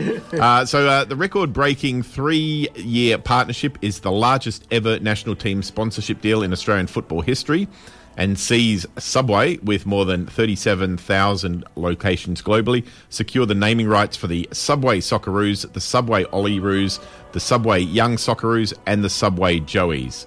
Uh, and I'll, I'll sort of say at the same uh, as I said on the uh, website on the Facebook page. I sort of do like the idea, the name Subway Socceroos more than Caltex Socceroos. I think um, oil companies are a little bit on the nose these days, so um, you know, happy to take their money and all, but um, we'll see what we'll see what Subway does. And I'm imagining there'll probably be various promotional deals and so forth as well. yeah, So and- as part of the game-changing deal, Subway also becomes the official partner of the CommBank Matildas and the Australia Cup, the largest knockout competition in Australia, with over 700 teams from all countries of the, uh, sorry, all corners of the country entering each year. Subway will enter uh, have exclusive category rights for the Socceroos, CommBank Matildas, men's and women's youth teams, and the Australia Cup. And again, sort of just stepping away from the article for a second, I've said on this program a number of times in the past Yep. That I feel Football Australia was missing a trick by not promoting the, the as it was then the FFA Cup. Yes. Uh, it's the only competition in any sport that features clubs from all over Australia. And I'm kind of happy to see that they are pushing that angle now, you know? Well, as it should be. Well, again, you, you're quite right there, Pete. We we were extremely excited when the FFA Yep. Cup first came on board. We're not not continuing that same level of excitement with the the product we've seen at this particular point in time. No, no, that's that's not what I'm getting at. My point is like we're football people. We understand when they say, "Yep, the Australia Cup or the FFA." We understand instinctively. Okay, it's a knockout cup. You know, from all around, you know, all sorts of teams in it. Um, someone who might be let's let's call them a generic sports fan, but not you know hardcore about football. Uh, probably doesn't realise what it is. They think, oh, it's just another competition with the A League teams. So you know, you don't get in in basketball with the NBL or Aussie rules with the AFL or the NRL. You don't. You never see one of the top league national sides playing against local community-based club teams. And in the case of Sydney uh, United, um, getting knocked out twice in one season by them. So, Yeah. hey, speaking of the cup final, there, what is uh, Sydney against uh, Macarthur? Honestly, Sydney United 58 against Macarthur. is it possible for both teams to lose? Because that's sort of what I'm hoping for there. Oh, Pete, come on now. Come just- on now. I'd- Look, look. Theoretically, I'd be going for the uh, community-based club, but um, as a as a glory fan from back in the NSL days, I, I can't do it. I can't hope they win. Uh, fair play to them, and congratulations on the on the making the final. But I don't know who to. Get like I say, I just want them both to lose in that final. Uh, anyway, going back to the uh, press release. Upon announcing the uh, new partnership with Subway, Football Australia Chief Executive Officer James Johnson said, "We're thrilled to welcome Subway as the naming rights partner." Of the now Subway Socceroos and our men's national youth teams for the next three years. Yep. We're also pleased to see Subway join as a partner of the Australia Cup as we approach a history making Australia Cup final on the 1st of October at CommBank Stadium in Sydney. Subway joins us at a time of unprecedented interest and growth in Australian football. The, the team at Football Australia has worked tirelessly to strategically position our iconic national teams in an increasingly competitive market, and this record breaking partnership, which follows a series of other commercial announcements over the last two years, demonstrates how deeply the Subway Socceroos and CommBank Matildas resonate with the Australian public. It also continues our efforts to work with the brands that are aligned with our own values and as the top ranked company on YouGov's dining and quality rating standards. Wow, that's Wow. high praise indeed. We are delighted to be working with another high performing team. The Subway's part, the Subway partnership announcement is highlighted by the centenary celebrations of the Subway Socceroos as they build towards a sixth FIFA World Cup appearance later this year and coincides with the team's farewell match against New Zealand in Brisbane, which, as we 1-0, know, finished 1-0, 1 0 and 1-0. an Awer Mabil corker. But honestly, if we did- play like that against at Yep. the World Cup, well, it's not going to go well. Yeah, we've seen that. We've seen that. Uh, I'll just uh, close out that one. Thanks, Pete, for that. All right. Uh, The organisation is now on track to increase FA's revenues for the 2023 financial year to 100 million. Beautiful. 100, in comparison to the approximately 85 million it banked per annum prior to COVID. And the unbundling of the A Leagues, which has seen the spin off into separate commercial entities controlled by the club. Yes. Uh, so that's good work.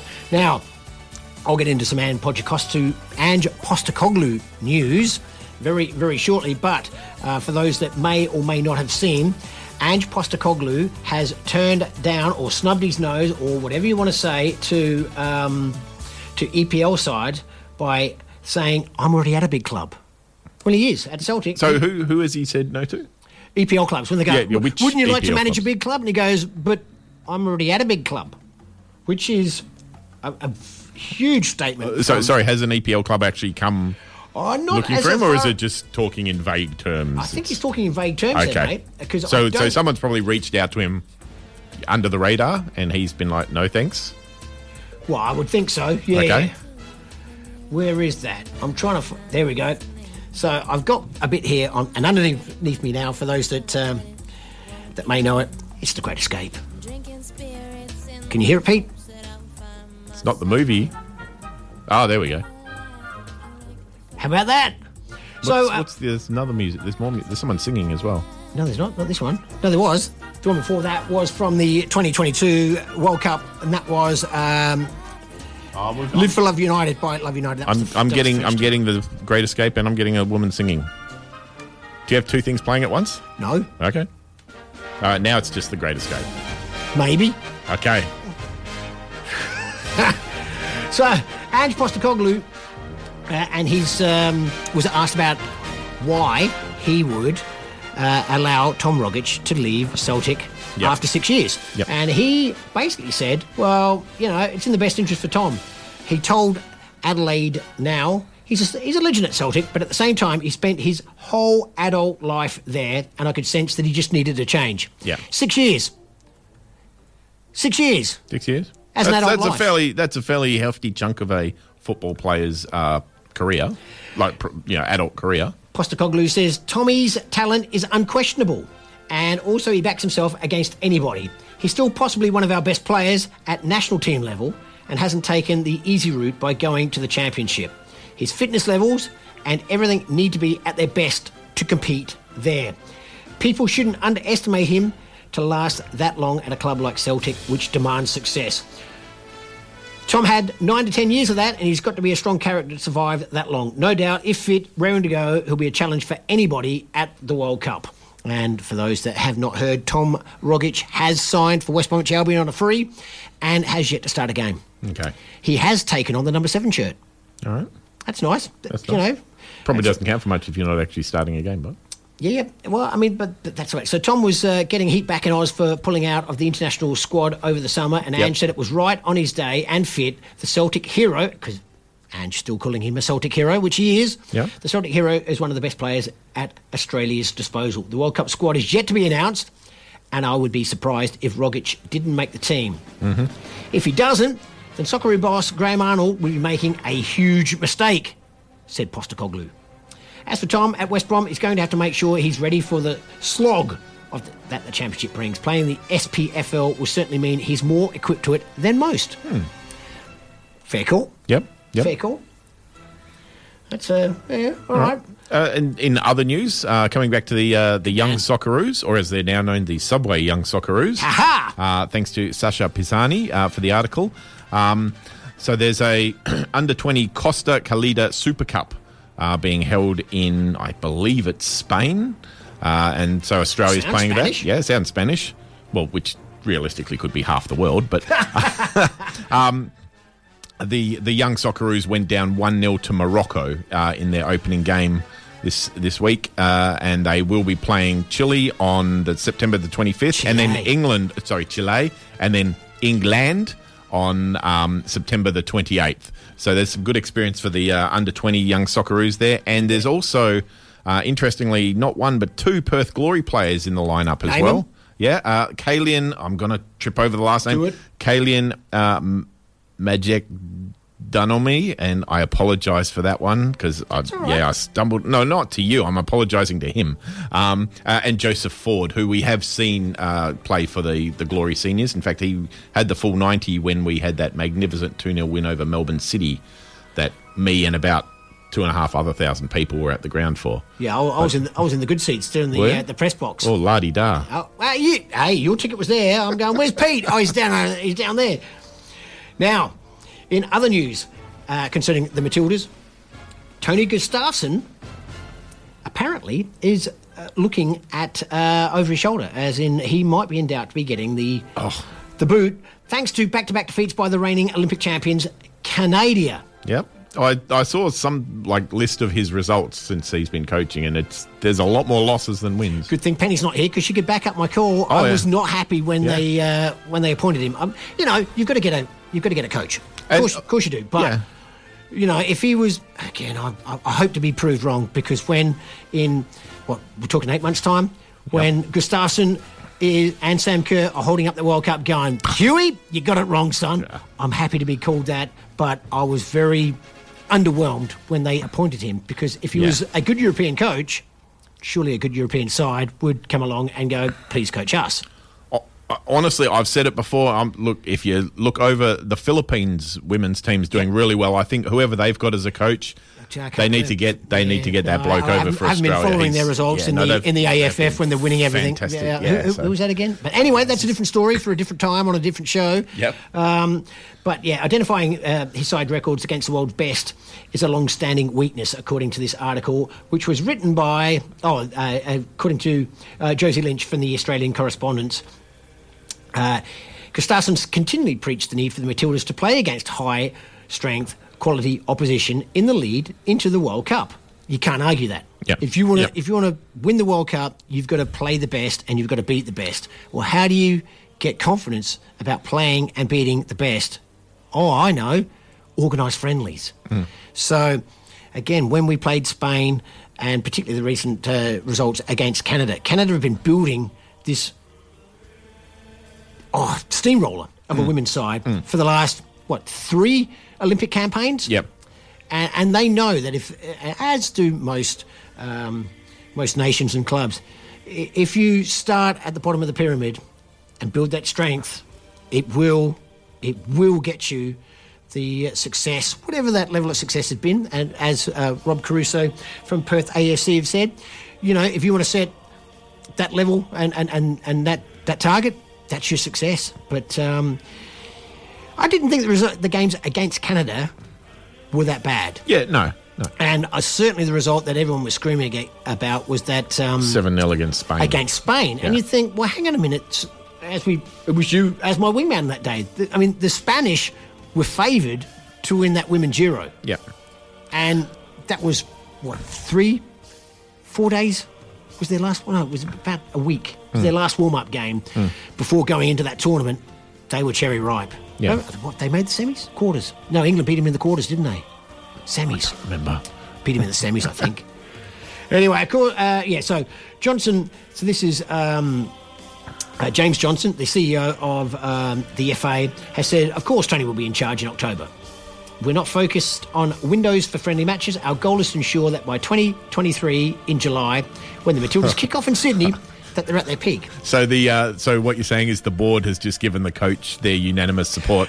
No, no, I didn't So that say means that. he'll be he'll be gone then. I didn't say that. That was from uh, James Johnson, the CEO. Yeah, that's that. what I'm saying. You know, what it means when the board gives their, their Yeah. support for him. And uh, look, the other thing is, I'll, I'll always always say, friendlies, the results don't matter. You you hate them. Oh, I don't hate them, but like, oh come on, Pete. Uh, you know, they'll they'll pump them up on TV, like as You- they- you actively and, dislike and them. rightly as rightly so. Yeah, Australia playing Canada, blah blah Yeah, blah. yeah. But it ultimately it's a friendly match. There's nothing riding on it. No. I'd rather lose every friendly match we played and get a better result in a tour, in like a proper, you know, in the World Cup or the Asian Like- Champions like, like the Asian Cup, where we fielded the full strength side No, against no, no. Indonesia and pumped them 11 0 when we didn't need to. Uh, 18. But yeah, 18, yeah, that's right. Yeah. Sam no, no, no. So Sam yeah, Kerr scored 20 that day, didn't she? Jesus. banged in a couple for Indonesia just to make it feel a bit better. Yeah. Three of them disallowed for offside. But yeah, so like, um, yeah, a friendly match is just a friendly match. During the 90 minutes, sure, I want us to win. Yeah. But if you said to me from an overall perspective, we got the World Cup next year, do you really, is it really that important that you, yeah, and like you said, the results against Canada, we went down by one goal each time. That's it's not the end of the right. world. Um, you know, would you rather win this scratch, you know, scratch match against Canada eight months before the World Cup, or would you rather lose that one and do better in the World Cup? You know, that's what friendly matches are for. Canada 1 0 in the semi final. yeah, yeah, Blood, blood, blood. New players if you need to. Try out your new tactics. Try everything out. Yep. No, you- It doesn't right. matter. You, you're 100% But right. you know, at the same time, if you do get pumped seven 0 that that does rightly raise questions. To, and again, to be fair, that uh, that Spain Australia game, we, I mean, it was the.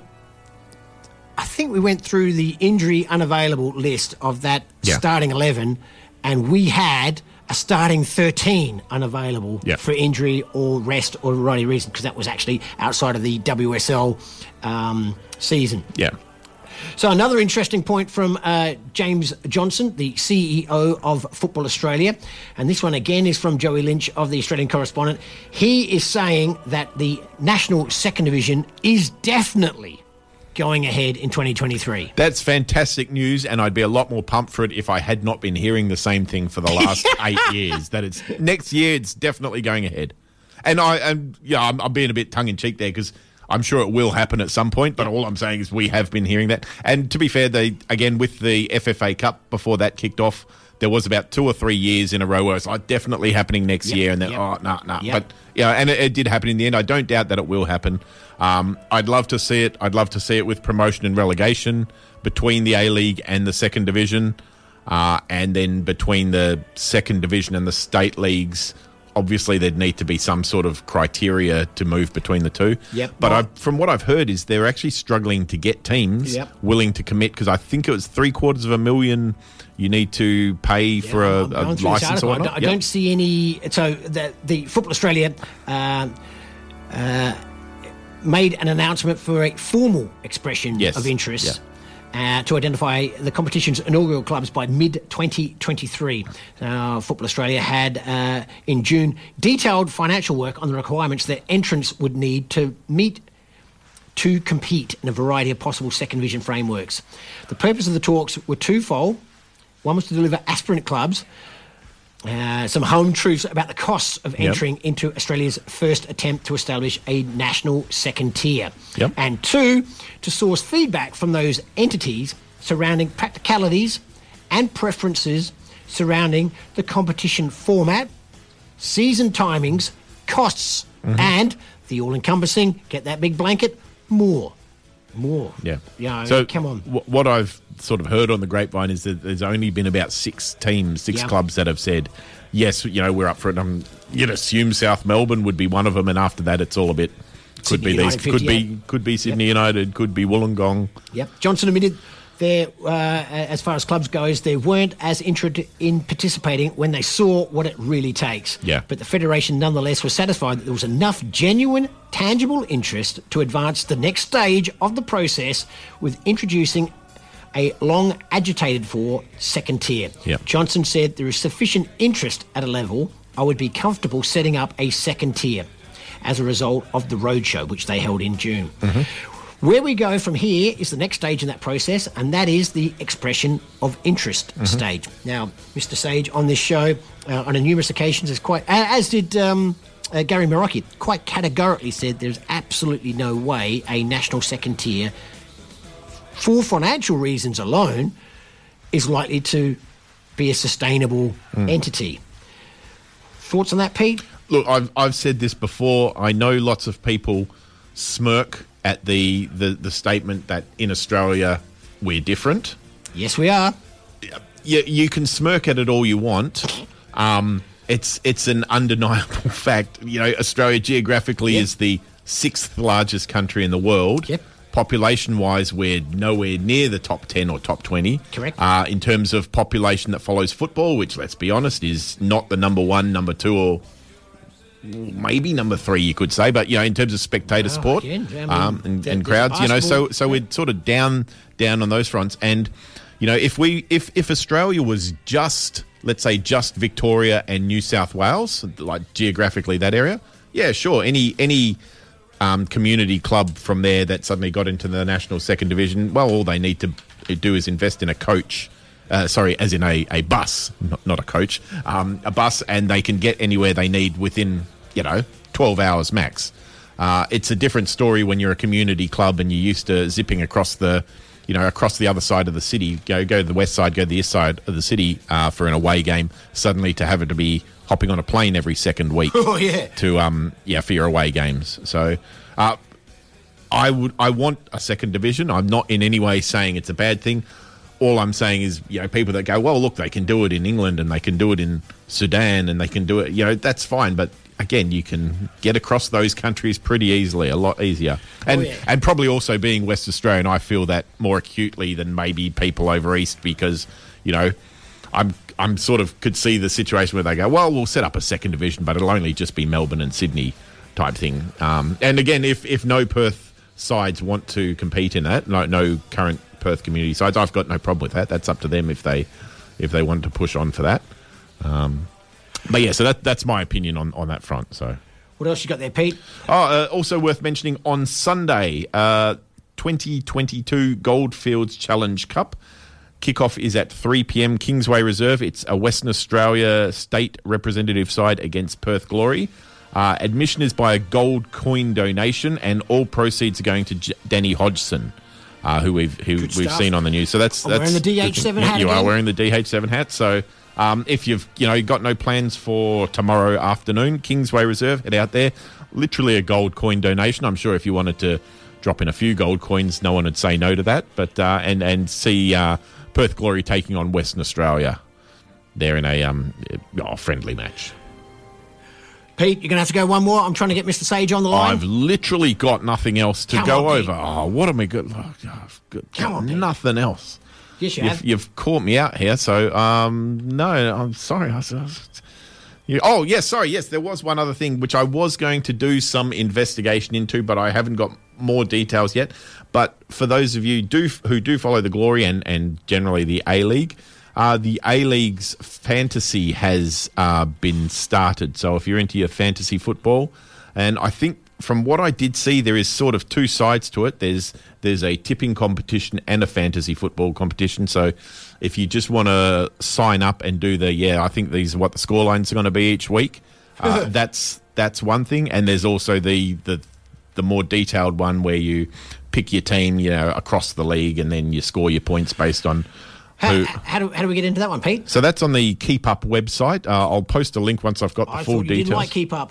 Keep up. Well, it's a bit of a weird website, but um, and uh, again, based on the uh, penny like this, because based on the images, at least I think it's a you can do one for the women and one for the men, Nice. so you can pick. The, uh, at least that's going by the pictures. It's it's both side, both uh, the men's and the women's team. So maybe it's even a combined one. You can have a mixed gender side for all I know. No, that won't work. No, I wouldn't. Well, for a fantasy football, it would work. You could do that. Actually, that would actually be quite no, no, interesting. no. Because like if I, I put on my Matthew Cheeseman fa- uh, football manager hat on, you, you're not got as much as I'd love to.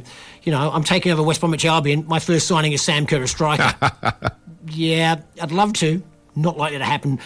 But what a fantasy world that would have been. Well, yeah. So we'll uh, we'll we'll Mackenzie investigate in the fantasy football a bit more. Yeah, we'll, we'll, we'll investigate that a bit more and see how we're how we're going with the uh, fantasy football side of things there. All right, you've got uh, Hugh and Pete bumbling our way through. Uh, as I said, this was always going to be the problematic end to the show. Uh, Mr. Sage is in the UK. We were going to we were slated to be his alarm clock. It is a quarter to six a.m. in the UK at the moment. I've sent out a message to Mr. Sage, and uh, the likelihood, as Pete said when I first told him, is that even though he's an early riser, we might be on the back burner. But never mind. Uh, you've got Pete and Hugh here on Radio Fremantle 107.9 FM. Underneath me, we've been playing uh, My England 20 anthems to inspire a nation, uh, but we will be back in just a moment. Please stay with us. Plenty more to come. Radio Fremantle 107.9 FM.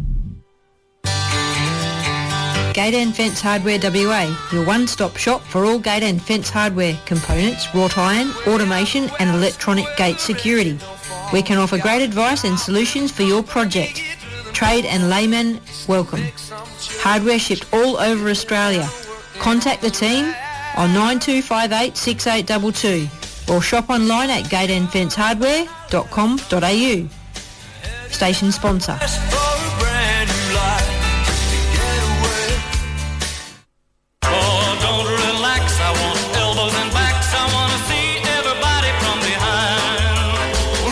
Oswest Fencing and Iron is a fourth generation family business. Ring us about your custom gate and fence projects.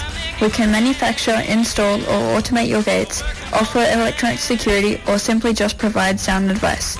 Let our family look after your family. Oswest Fencing and Wrought Iron.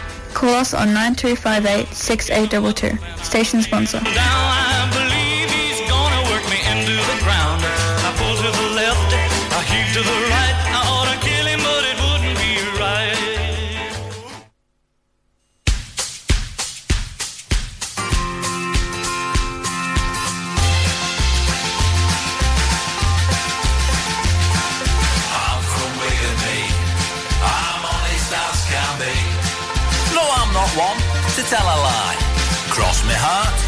Hope to. I'm from Wigan, me. I'm honest as can be. No, I'm not one to tell a lie. And I bet you're just like me. When the Latics went to Wembley, they came home with the FA Cup. And little Wigan are at it again. You just couldn't make it up. It's a dream come true, we do believe. It was always meant to be. And here comes Mr. Whelan singing, from Wigan, me. I'm from Wigan, me. I'm honest as can be. No, I'm not one to tell a lie. Cross me heart, hope to die. I'm from Wigan, me. I'm honest as can be. No, I'm not one to tell a lie. And I bet you're just like me. We beat City in the final. It cost a few bob that thing. And we've just beat them again. So we're keeping alive the dream. Now the blue and white army take on the Gunners. It isn't over yet. Cause we didn't once from 2-0 down. That's a game they won't forget. Oh no. I'm from Wigan, me. I'm honest as can be. No, I'm not one to tell a lie. Cross me heart, hope to die. I'm from Wigan, me. I'm honest as can be. No, I'm not one to tell a lie. And I bet you're just like me.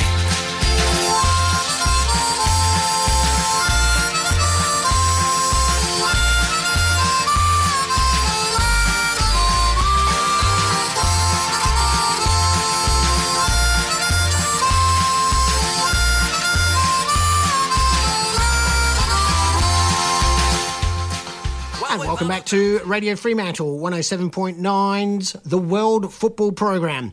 As we thought might be the case, Tony Sage uh, is currently unavailable, but we have Perth superfan on the line, Matt Stacey. Good morning, Matt. How are you today? Good morning, Matt. How are you today? good. Matt, we uh, were mentioning uh, at the start of the show the announcement from the Perth Glory about the home venue being confirmed as Macedonia Park. What are your thoughts on that one, please? Uh, I'm just happy the games are in Perth, honestly. Yep, good point.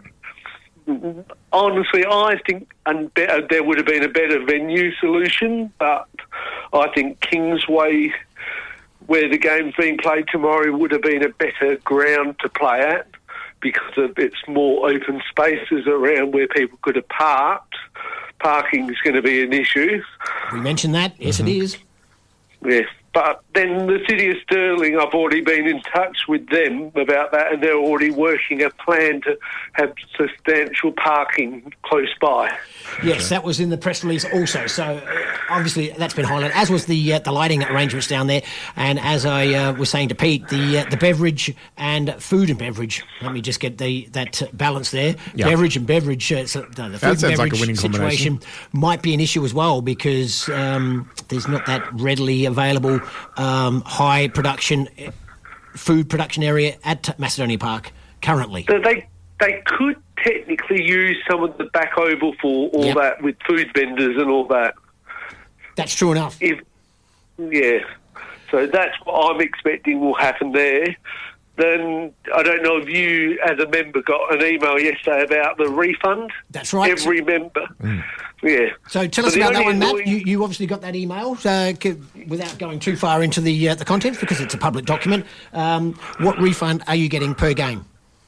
Oh, I'm paying ninety dollars for the three games. Should I say three home games? Yep. And what's uh, what's your thought on the fact that, as uh, Peter mentioned earlier on when we did re- uh, read out that uh, press release of not being able to get into Macedonia Park as a member? Well, I can understand why. Most probably there were more members already signed up than um, capacity, so you would disadvantage some to others. That's what my theory is. That's happened, so they couldn't offer the membership for them. Okay. Can I play devil's advocate here? And it would be remiss of me, and Sean Kelly would certainly be kicking my backside. The uh, disabled access at Macedonia Park is not the greatest. Do you see that becoming an issue? Most probably, but then they're most probably going to have a solution for it. Maybe behind one of the goals, they might have a disabled section. Mm-hmm.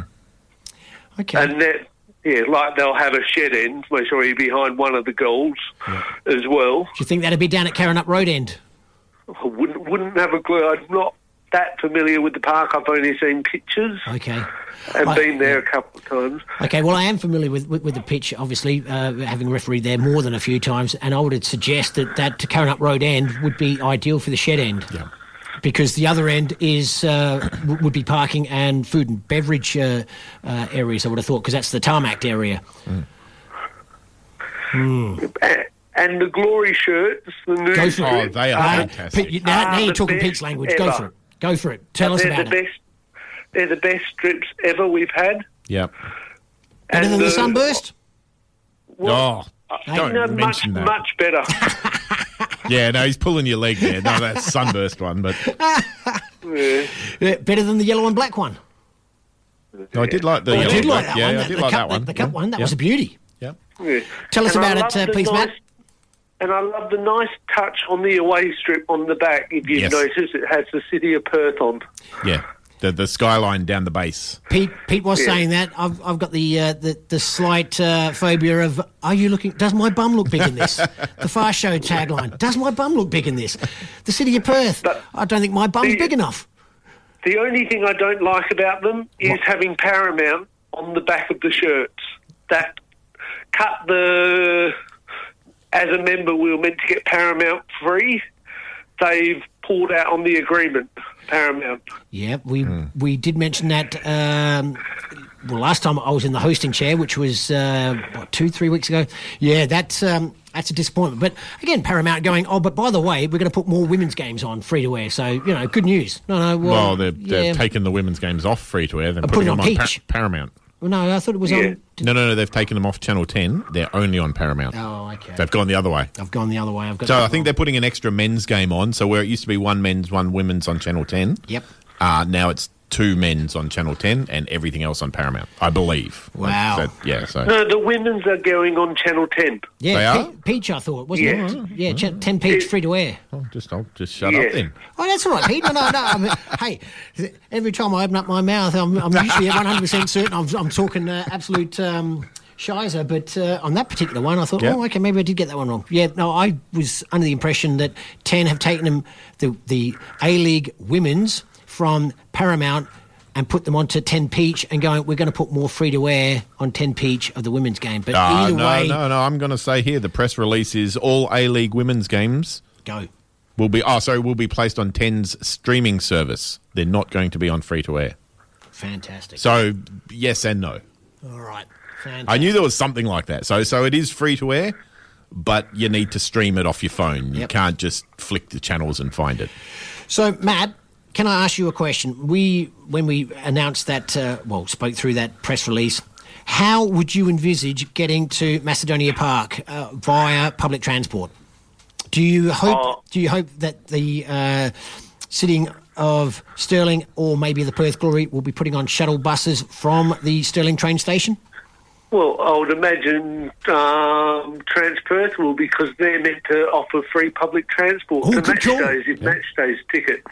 So they should be putting on shuttle buses from Stirling train, Stirling and Glendalough train station. Well, the, the free public transport just means you can ride the existing lines for free. It doesn't necessarily guarantee that they're going to specifically put extra lines on. Um, I'd hope they would. It'd be nice if they did. Don't get me wrong, but Well, now, I see, that's that's an interesting point there, Pete, because when the egg shape is on at uh, the lobster uh, pot, that they that is not a they, tradition. they that is- do run extra trains then. Some but, of those bus lines are, are specifically for that particular Uh, special event. but let's be honest, when that's on, you're talking 50,000 people attending, not, uh, yeah, I hate to say it, but, you know, five to 6,000 that you're probably going to hope for at Macedonia Park. That's a good call.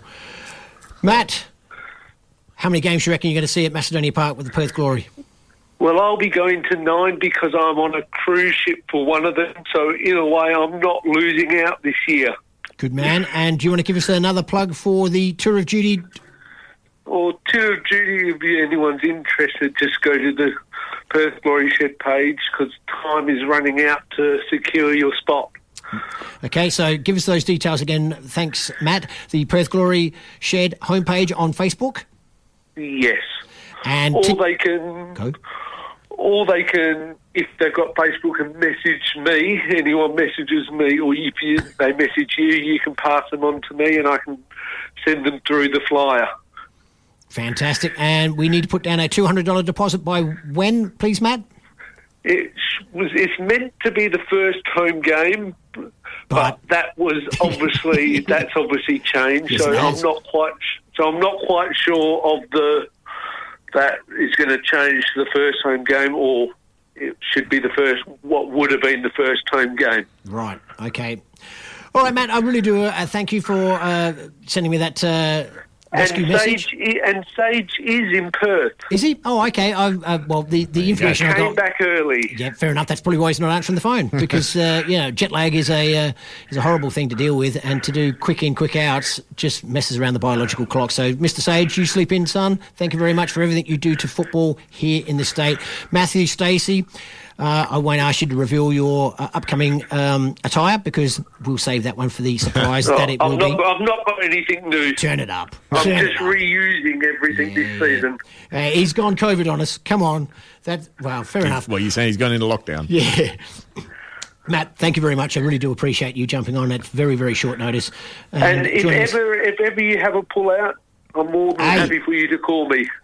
A cancellation, thank you very much, Matthew. The English is important here, mate. thank you very much, mate.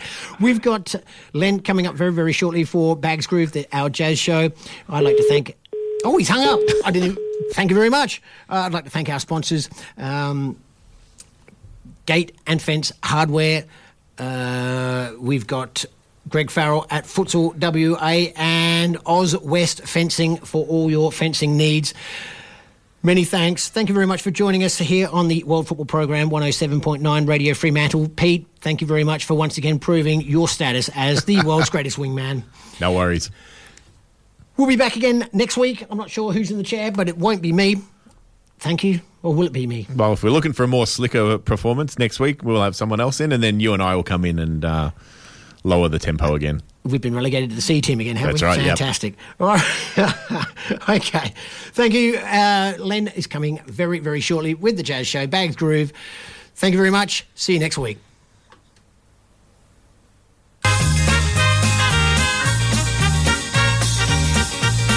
Join us again next week at the same time for the World Football Program on Radio Fremantle 107.9 FM.